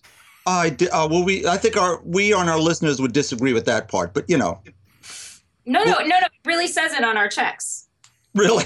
Yeah, yeah. And Are, are the little asterisks on our checks next to the business name? and it says not actual criminals, not actual masterminds. I used to for briefly there for a while, like right after my pregnancy, I was uh, lactose intolerant as well. So Oh. the whole There- there thing was wasn't a even- It was lie. all a fiction. Yeah. All lies is, is now with an asterisk. What uh, obviously with so much going on, you you then begin to bring other people on to help you out with this. You know, you've Kit and other folks. How did that begin? And in that, as a follow up, I'll do it myself. In that process, and how do you select now what's going to come into fruition to, to make your next project to do for television or movies or so on?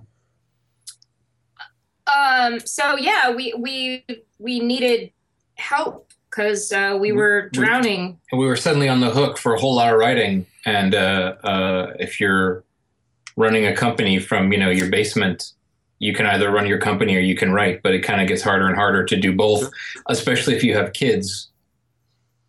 Um, so we, I mean, we just quite simply needed to staff up. We needed to take uh, some of this money Universal decided we were worth and uh, use it in the employ of uh, people who were smarter and better at this stuff than us, so we could take all the credit and look like we know what we're doing. Yeah. Um. Yeah. So we hired people we like. Um, Like I worked with Lauren Sankovitch at Marvel for years, and and th- thought it was really Marvel's loss that she uh, uh, had had headed west uh, to L.A. Uh, uh, uh, and we heard she was entertaining offers. We were like, oh, oh, we pick jumped- us, pick yeah, us. We absolutely jumped on it. Um, and then uh, Well, I so don't uh, think now moving Kit forward- particularly wanted a job, but uh, well, we won her uh, on eBay. yeah, We had to figure Highest something. bidder. yeah, Well, it was a it was a buy it now thing. You know, we didn't want Okay. to yeah. get sniped at the last minute. So no, I think she was entertaining moving to this part of the world, and uh, and in her previous job did sort of exactly the the kind of stuff we needed somebody to do so it, was a natural a very natural extension and a very natural fit You wooed her. You were like, come to Portland. yeah, we're actually a little bossier than that, but yes, That I'm I'm Canadian, so like I just like whittle it down to being like super polite. right, right, right. Mhm, Yeah. mhm. We were like, Seattle sucks. You want to Yeah. go to Portland? you have to throw in like an A or something, but more or less. You Mhm. want to come to Portland, please? Yeah, exactly. We're sorry if it's not as great, but we're pretty sure it's okay. You guys. It's only slightly south of Canada. It's right there. you know. I like Portland. I like Portland. It's exactly as weird as you would expect. Uh, so, Matt, for you, what was the importance of you leaving social media? And Kelly Sue, what was the importance of you staying? Oh well, just Twitter. He just left Twitter. Yeah, yeah, but I But I mean, was I was never on Facebook. I was browbeaten into a Friendster account, and I hated it so much that I swore like never again.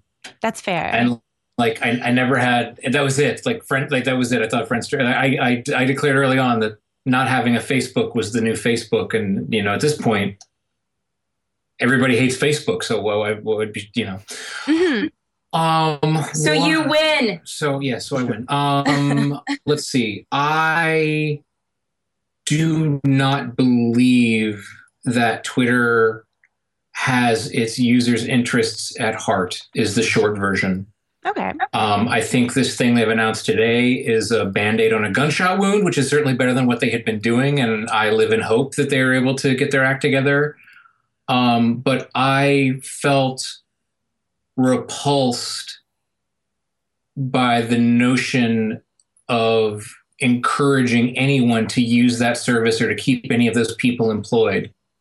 Um, and Tumblr is rapidly uh, uh, uh, getting there too um, when these companies start off amazing as, as these kind of amazing communication tools, but then are bought by massive communication conglomerates, their issues are no their, their their interests are no longer in providing spaces for their users, but accruing numbers.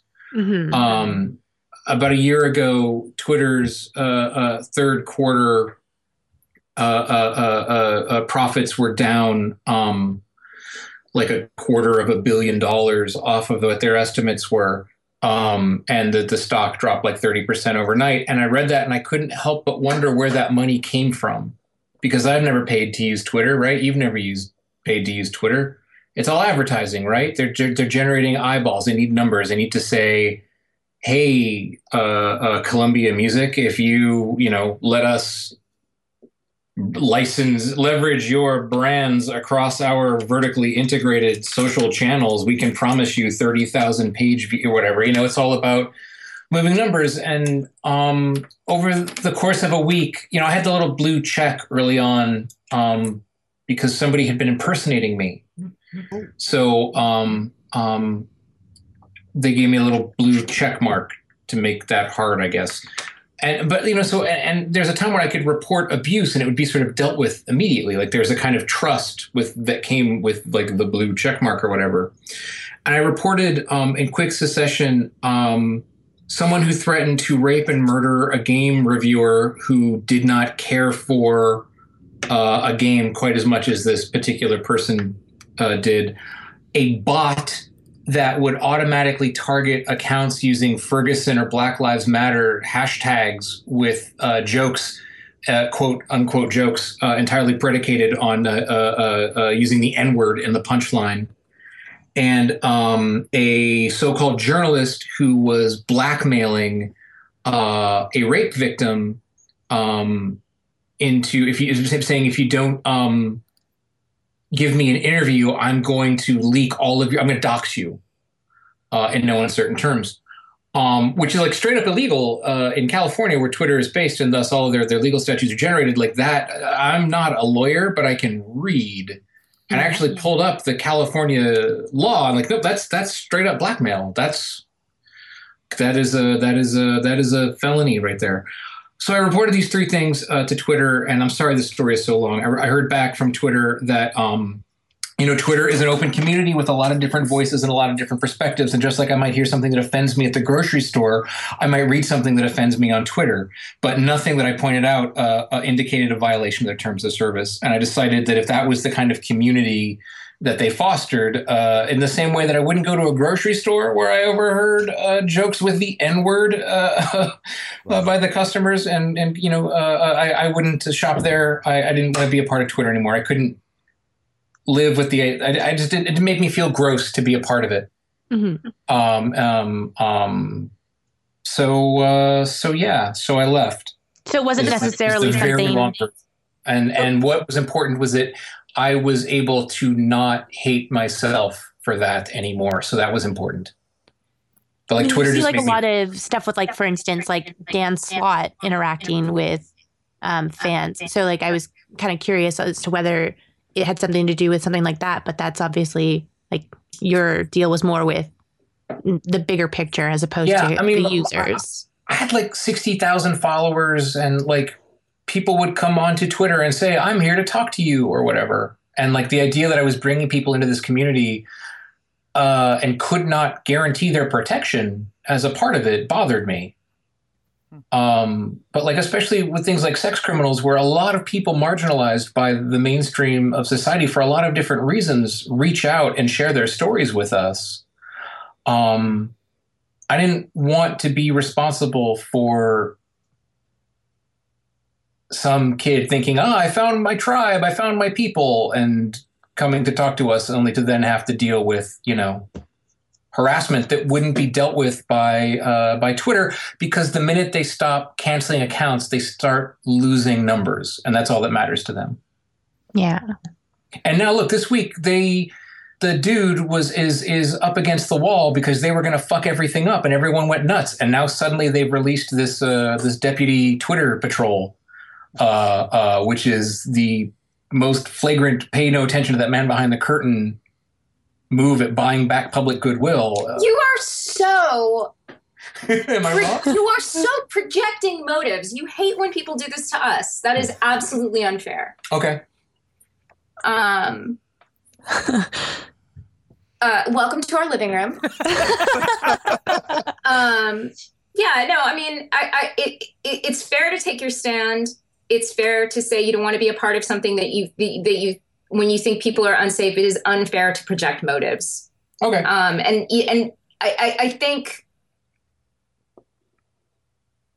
yeah, I, I, I that's But what about for you, Kelly Sue? Like, I mean, obviously, Matt has some strong feelings towards Twitter, um, and you have a very strong presence on there as well.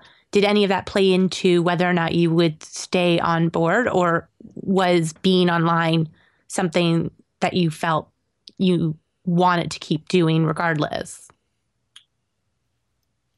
it doesn't feel like a compromise to me. Um, yeah, my, my motives are not her motives. My my feelings are not her feelings. She's not. She doesn't feel the same way I do, but has decided it's, it's acceptable. Mhm. yeah. You know, I'm I'm really just speaking uh, for myself. My uh, my my retweet was not an endorsement, as it were. Yeah. Um, I, I think Twitter does uh, more to elevate voices than it does. Uh, I, I think there are a, a lot.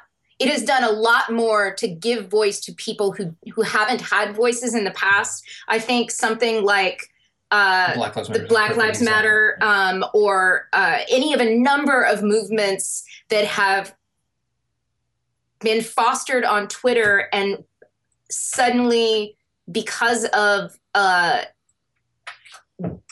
the kind of egalitarian way in which it is structured, they have uh, power and they're listened to.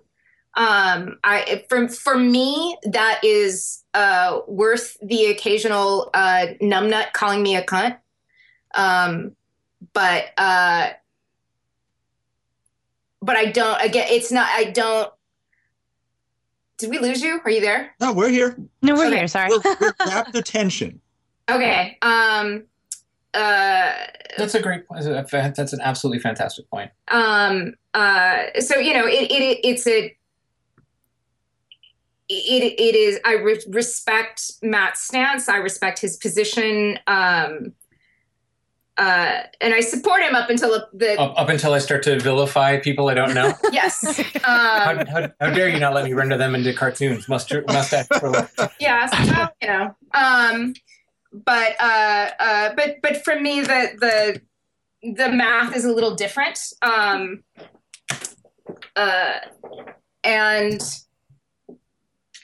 you know i don't i don't know if it's fair to call white women terrifically marginalized um uh you know we're we're we're fairly fairly privileged um but We're also not white men. Yeah. Uh, uh, and uh, it, it is. Uh, my voice has more power on Twitter than it has in a meeting room. hmm Very Um, true. Absolutely true. And maybe that's and maybe that's it too. Like like at the end of the day, like I don't know that Twitter is necessarily hurt for another white guy in media not having a you know. Yeah. I, I, I, I'm I don't know that anything's particularly. Um, but I mean, I, I get it and I respect it. And uh, It also makes me feel better. I'm not um I'm not uh uh uh terrifically. I'm not a big fan of fighting. You know. hmm and like it just it just it, it's a feeling i don't like that sort of like oh someone on the internet is wrong. I hate that feeling. Um Which is basically the when you have internet. that little blue check mark and 60,000 followers you're punching down almost always hmm you know?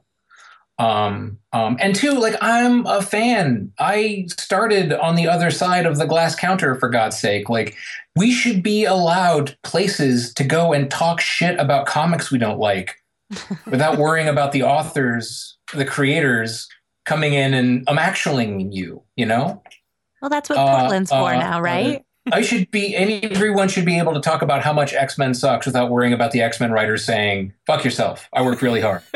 like, we all started talking shit about the X Men in comic shops. It's what happens. Yes.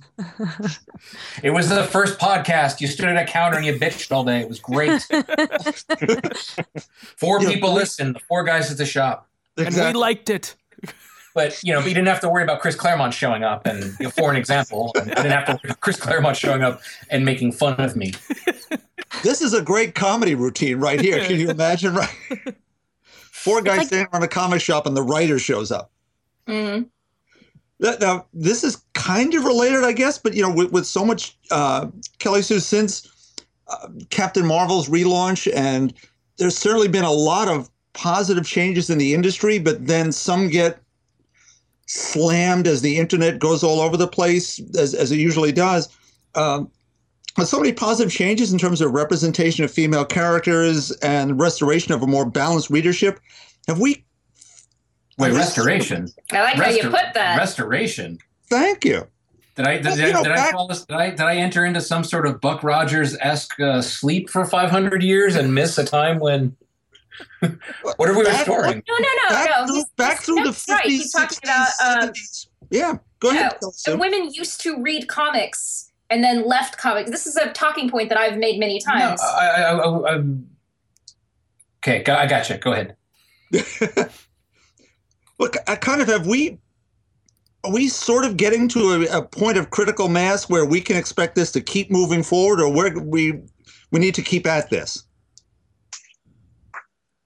uh, Yeah, no, it's never done. yeah, Yeah. I mean, I, I'm not sure what you mean. Keep at it. But it's a like- self-sustaining reaction that it's now we we've got the fans are starting to finally realize that it's better that everyone's reading, and that ev- you know that all sections of our the readership can be represented, and it doesn't turn into this I debate. have, a- I have a really cynical approach to this. That like I I think the readership always knew they just weren't being sold to. You know, Ah, I think it's it's it's it's a finance. I think I think the trick is it being powerful enough and, and, and for it to generate enough revenue to stop being used as a, as a marketing gimmick and start being used as a genuine policy, as a genuine perspective change, you know? Sure. Um, um, and it seems like things are heading in a great direction right now. Um, but as you put it, th- if this is a restoration, you know, it's, it's not like we haven't blown this before. Very true. Um, um, and I, I, I, I'm, or maybe cynical is the wrong word, pessimistic. But like, I would, I, I hope it continues and continues and continues and continues, and and just stops being the exception entirely. I meant that bigger companies are seeing returns in that department, so they're going to keep exploring. Right. Um, because no company has ever done the right thing because it was the right thing. That's not the job of a company, True. right? Yeah. A company with shareholders doesn't exist to be morally upright. It exists to enrich the lives of the shareholders. Sure. Um, and comics are a place now where we've been able to reach out to this alienated, uh, um, uh, expelled audience. Great work. You know, and and there is great work. Uh, comics are better now than they've ever been, um, and and are starting to represent some of the very many voices and perspectives that that that read comics and want comics,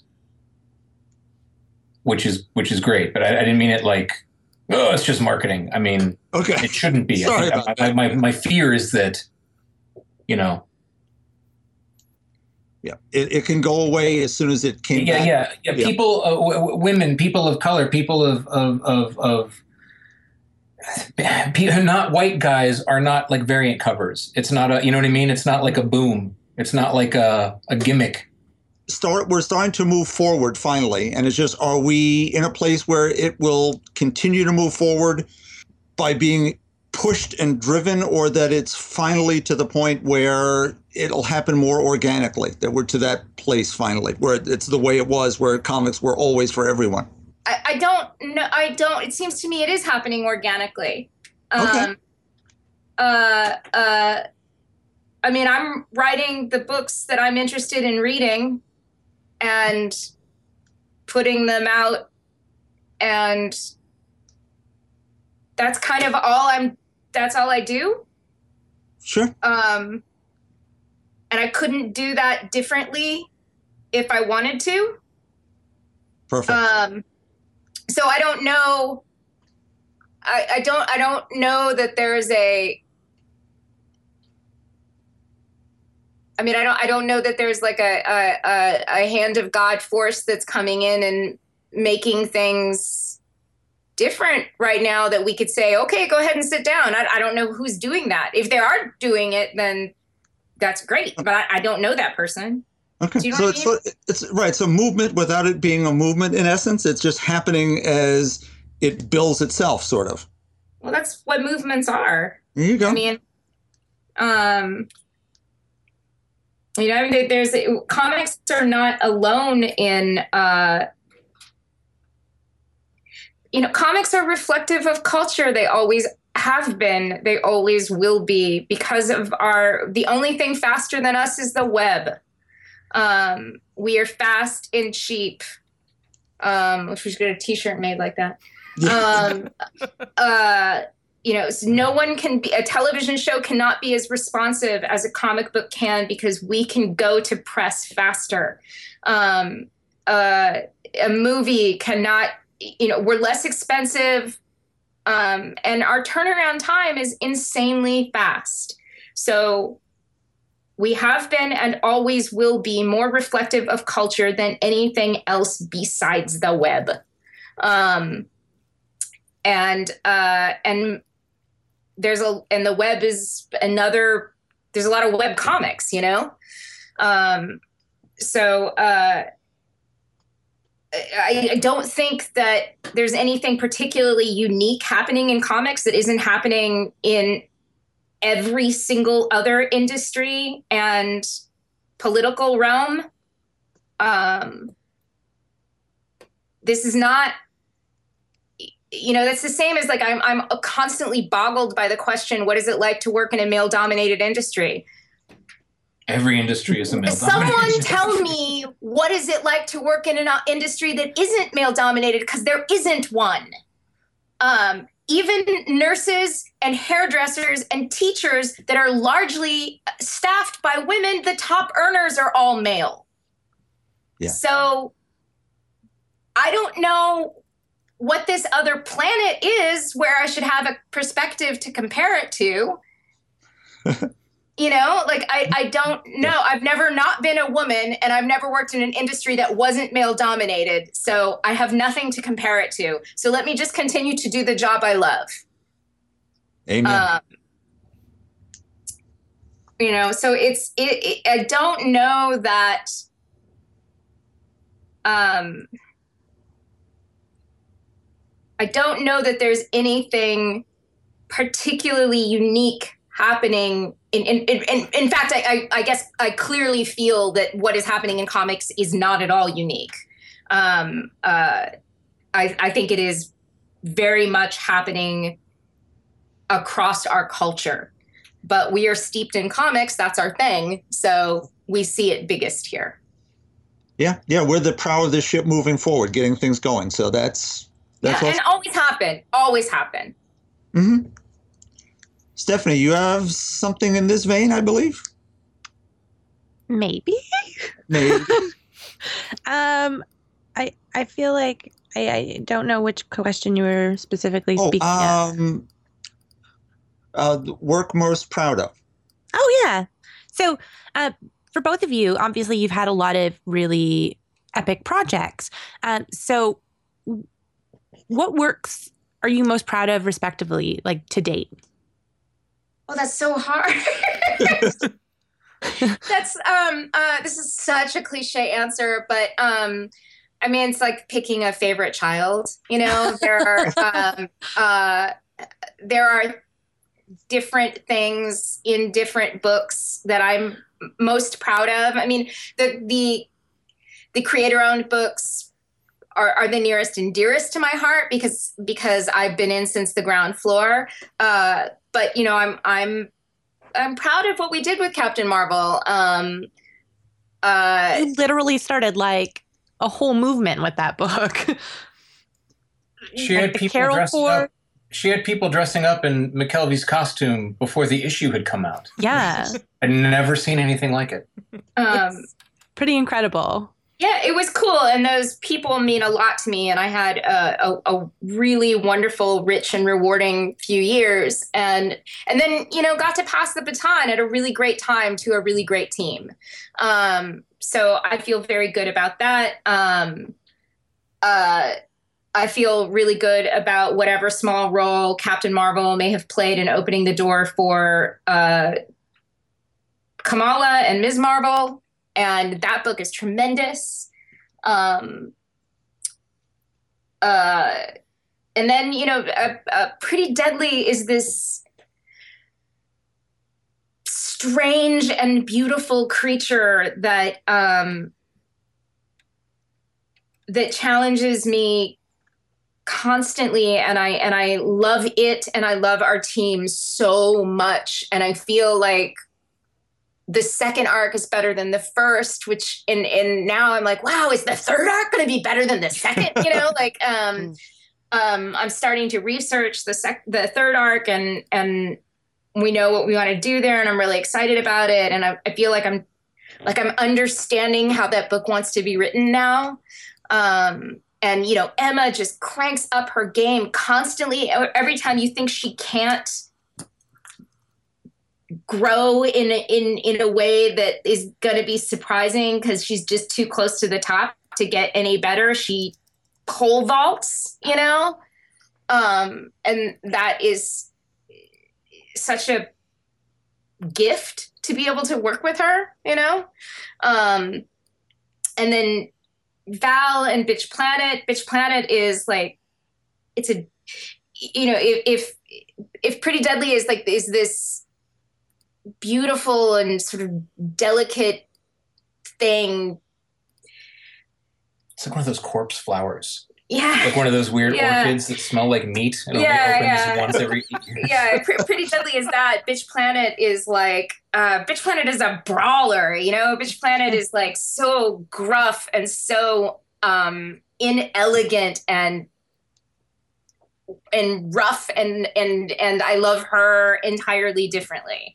Um, and I'm proud of her courage and her ugliness and her uh, like toothless smile, you know?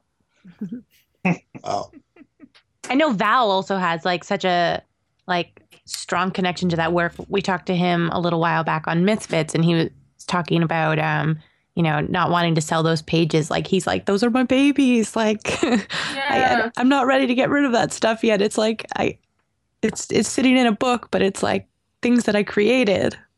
Yeah, It's- no, it's it's that's a really special feeling.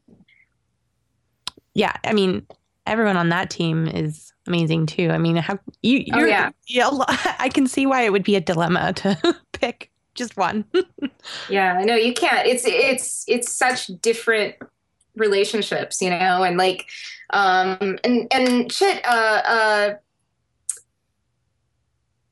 Avengers Assemble was so fun. I had so much fun on that book.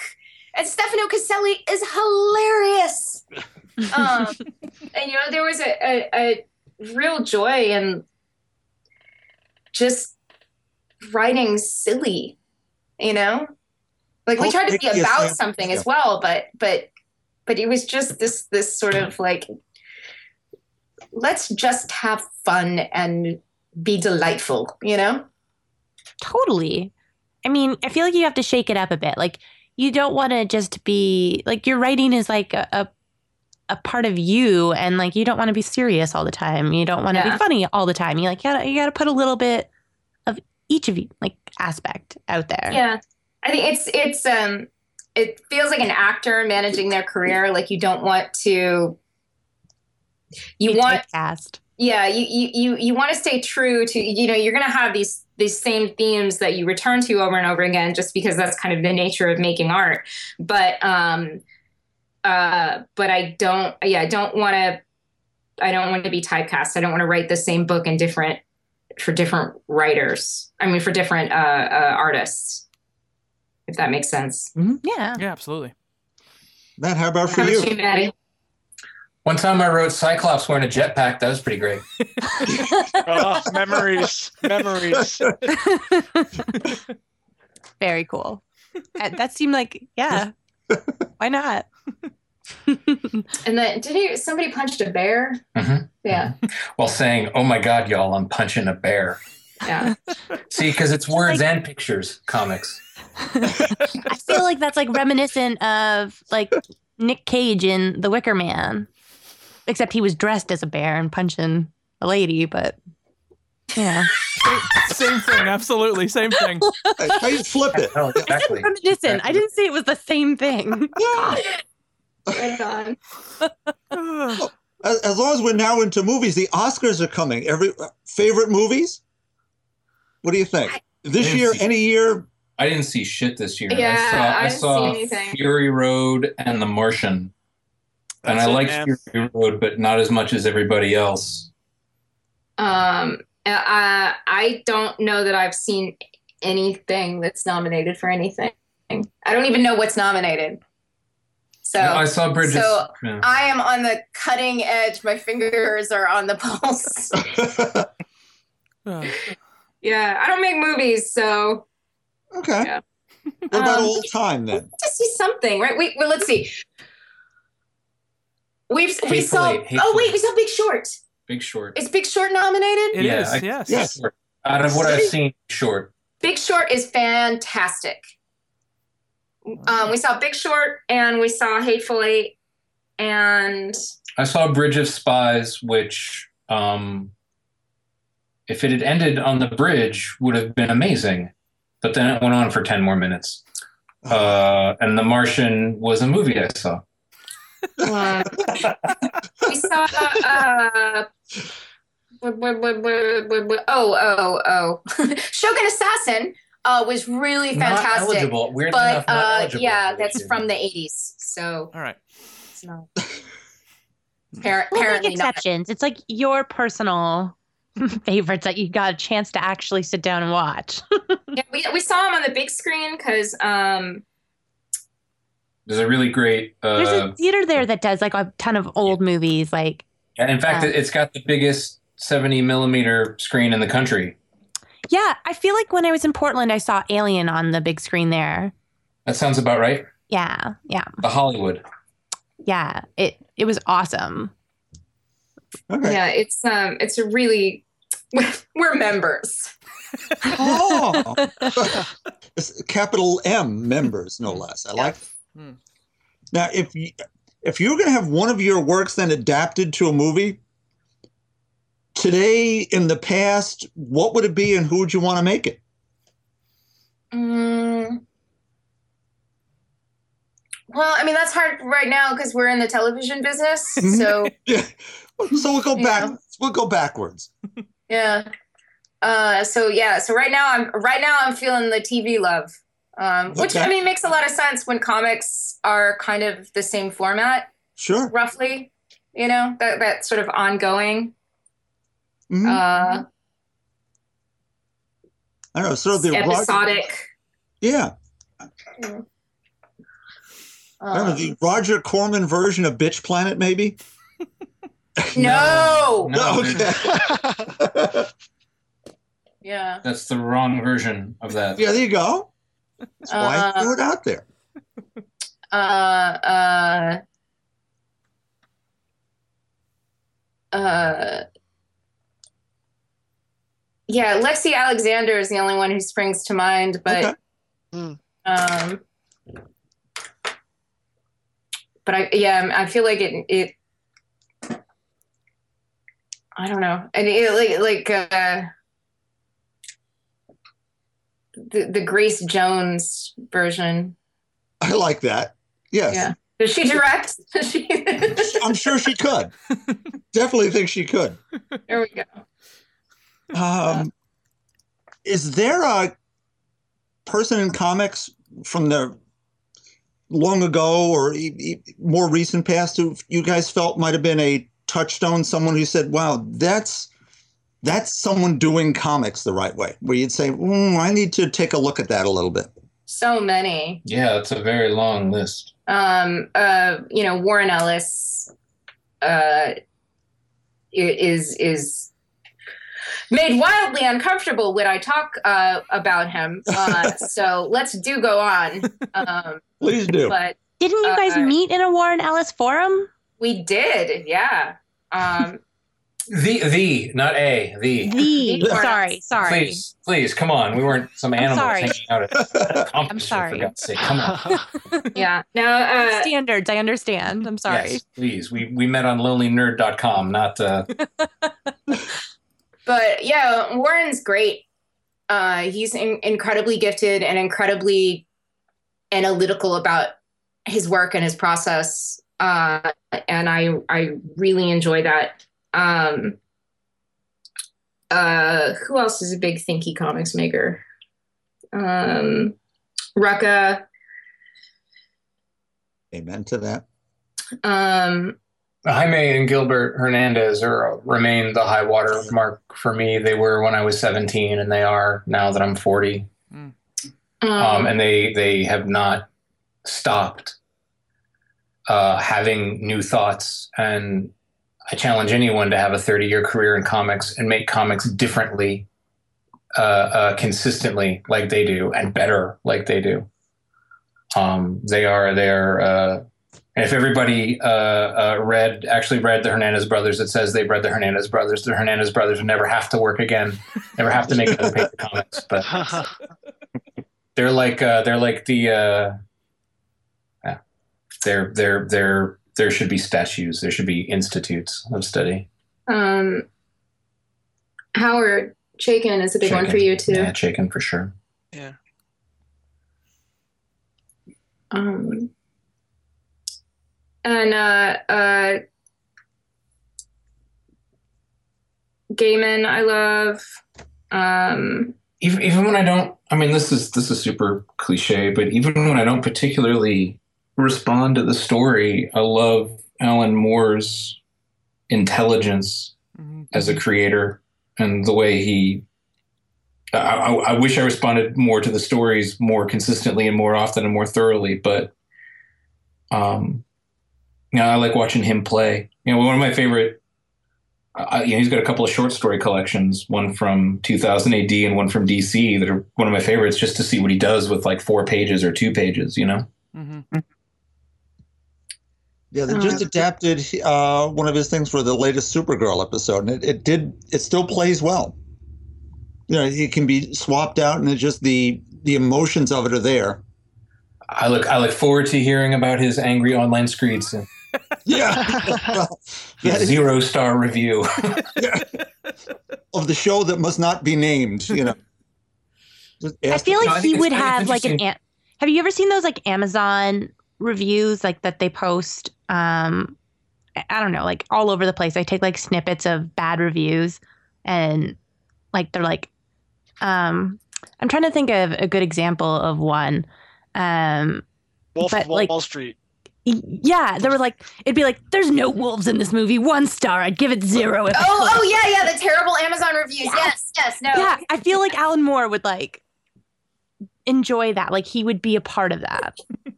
I want to. I, I was trying to convince a, a friend of mine who's a, a professor in English at the University of Oregon to put together a book that's like two and a half star reviews of great works of literature. that'd be great. Like Hamlet, it's pretty good, I guess. It's Like, overrated. You know, like it's just just a collection of meh reviews to the greatest works of art man has produced. Mhm. Henry Yeah. James, medium talent. May make it in the biz. Exactly. Uh, there's a there's a book from years and years ago. Diana Rigg compiled awful reviews from other great actors, and it was called "No Turn Unstoned." Oh, that's great. Yeah, uh, I, I saw her actually do a reading of the book where she was reading you know, terrible reviews of her own work, and she read. Uh, it was a review of Katharine Hepburn by Dorothy Parker for it was a play called The Lake, I believe it was. That was Miss Hepburn ran the gamut of emotions from A to B. Yeah, From A to B and back again. Yeah, it's like oh, yeah. There's a uh, she has a Dorothy Parker's another one. Uh, it was a child actor that said uh, uh, two things should be cut: the second act and the child's throat. oh, Mrs. Parker. Yes. I was a member of the Dorothy Parker Society when I lived in uh, New York. I still am, as a matter of fact. Uh, right on. Yeah, we've we've I had a stole couple. uh, silver from the Algonquin once. I've thought about that. I mean, I stole some flatware from the Algonquin, so you know, I'm pretty classy. over the last couple of years at the uh, NYCC, we try to make ourselves have a little meetup at, at the Algonquin and sit around and Oh, that's awesome. yeah, it's just it, it's fun though. Uh, Matilda the cat is now only behind the counter. Somebody complained. Oh, She's not, yeah, I know. It's like oh, stop. people ruin everything. I know. She, it's Matilda. She's a cat. What could what could possibly go wrong? Um, as- speaking of sort of New York things, uh, Kelly Sue, uh, Bitch Planet made the uh, some sort of cosmopolitan list. Yeah. what what is your Yeah, feeling? Cosmopolitan's most ironic list of 2016. Yeah. Yeah. Uh, that was kind of hilarious. But doesn't, doesn't that scream of like someone going crazy in their job and Yeah. like just just like waiting, like like maybe this will be the thing that gets me fired. Maybe this will be like like what can I slip in? Yeah. No, I mean it, it's it was. Uh, you know, I have a, a copy of uh, Helen Gurley Brown's "Having It All," um, and it is uh, what it is a treasure. Um, uh, and I use it a lot for Bitch Planet, looking for things to loop, lampoon. Um, and uh, my favorite is a line where uh, she says, uh, "Dieting is not only healthy; it's moral." oh God, Yeah. uh, that needs to be a T-shirt for sale on the back of a Bitch Planet issue. Yeah. No, no question. The thing is that like like i can't i can't do worse than what she said with a straight face exactly. um yeah, yeah but uh, yeah so i mean there's a certain no she's horrible i'm sorry i don't know i was I tried to try in there for a second to appreciate it on some level but no Yeah. Oh my goodness. Shit, shit. And it was the product of her time she meant well i'm sure she gave like, some like the Nazis. evil fucking advice We were just trying to make the trains run on time. What? Oh, geez. No, um, I don't know where to go after that. Um, so, I, does anyone have any last Well, question before we close off this process? Bob, I think you should just ask the chip question really quickly because I think that's a pretty quick fire question. Okay. Chip Zdarsky, man, myth, or legend? all of the above yeah, yeah, yeah. yeah Sort of, uh, sort of, uh, he's like Candyman.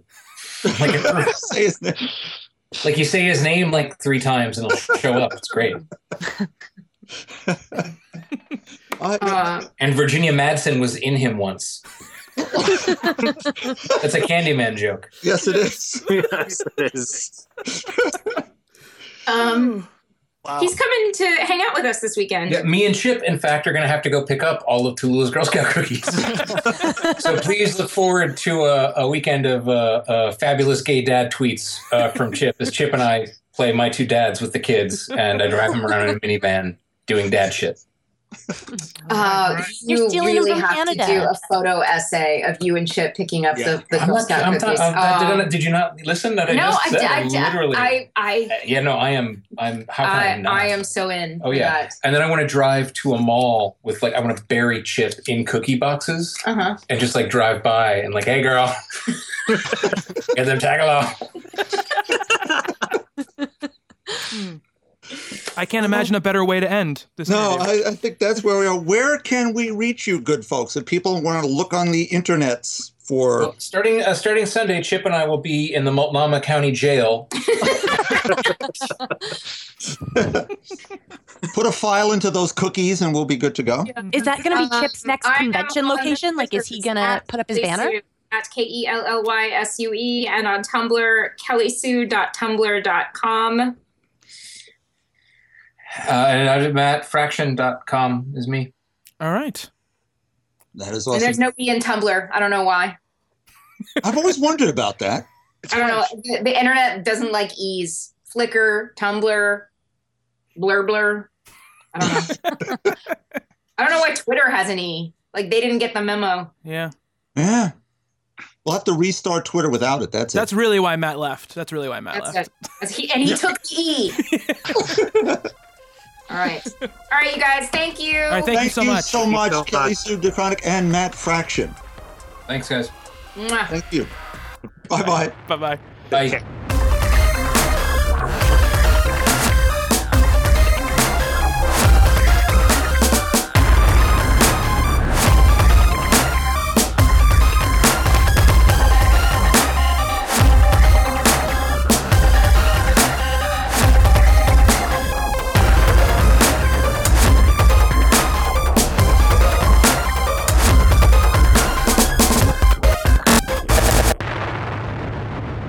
bye. Bye. You guys gonna be able to get home safely? We stayed home. we stayed home. Oh, perfect. Yeah. Yeah. Yeah. Uh, And strangely enough, I'm in Canada where it's raining. Suck it. And we're How in out your where it's not raining. Mm. Weirdly. Look at that. it's just weird weather all around. We've done like a, a like um Flip flop. what m- Yeah. musical chairs. Yeah. Yeah. There you go. Yeah, we've started naming winter storms apparently. We we just had Winter Storm Mars. Now it's Winter Storm Nacio. Okay. Wow. What are you Yeah, naming I- them after? I don't know. It was Nemo a couple Oh. of years ago, which was not good. 80s pop stars, I think. so next uh, coming up is I guess Rico Suave or something, right? Yeah. I like it. Although I don't know, is are is that supposed to make like the storm sound intimidating? It's like I'm conflicted. I think it's actually for insurance purposes, so you can actually figure out which ones are which. Oh. When they when they destroy your house, you can now say, "Well, Gotcha. Nacio did it." All right. Cool. I like that.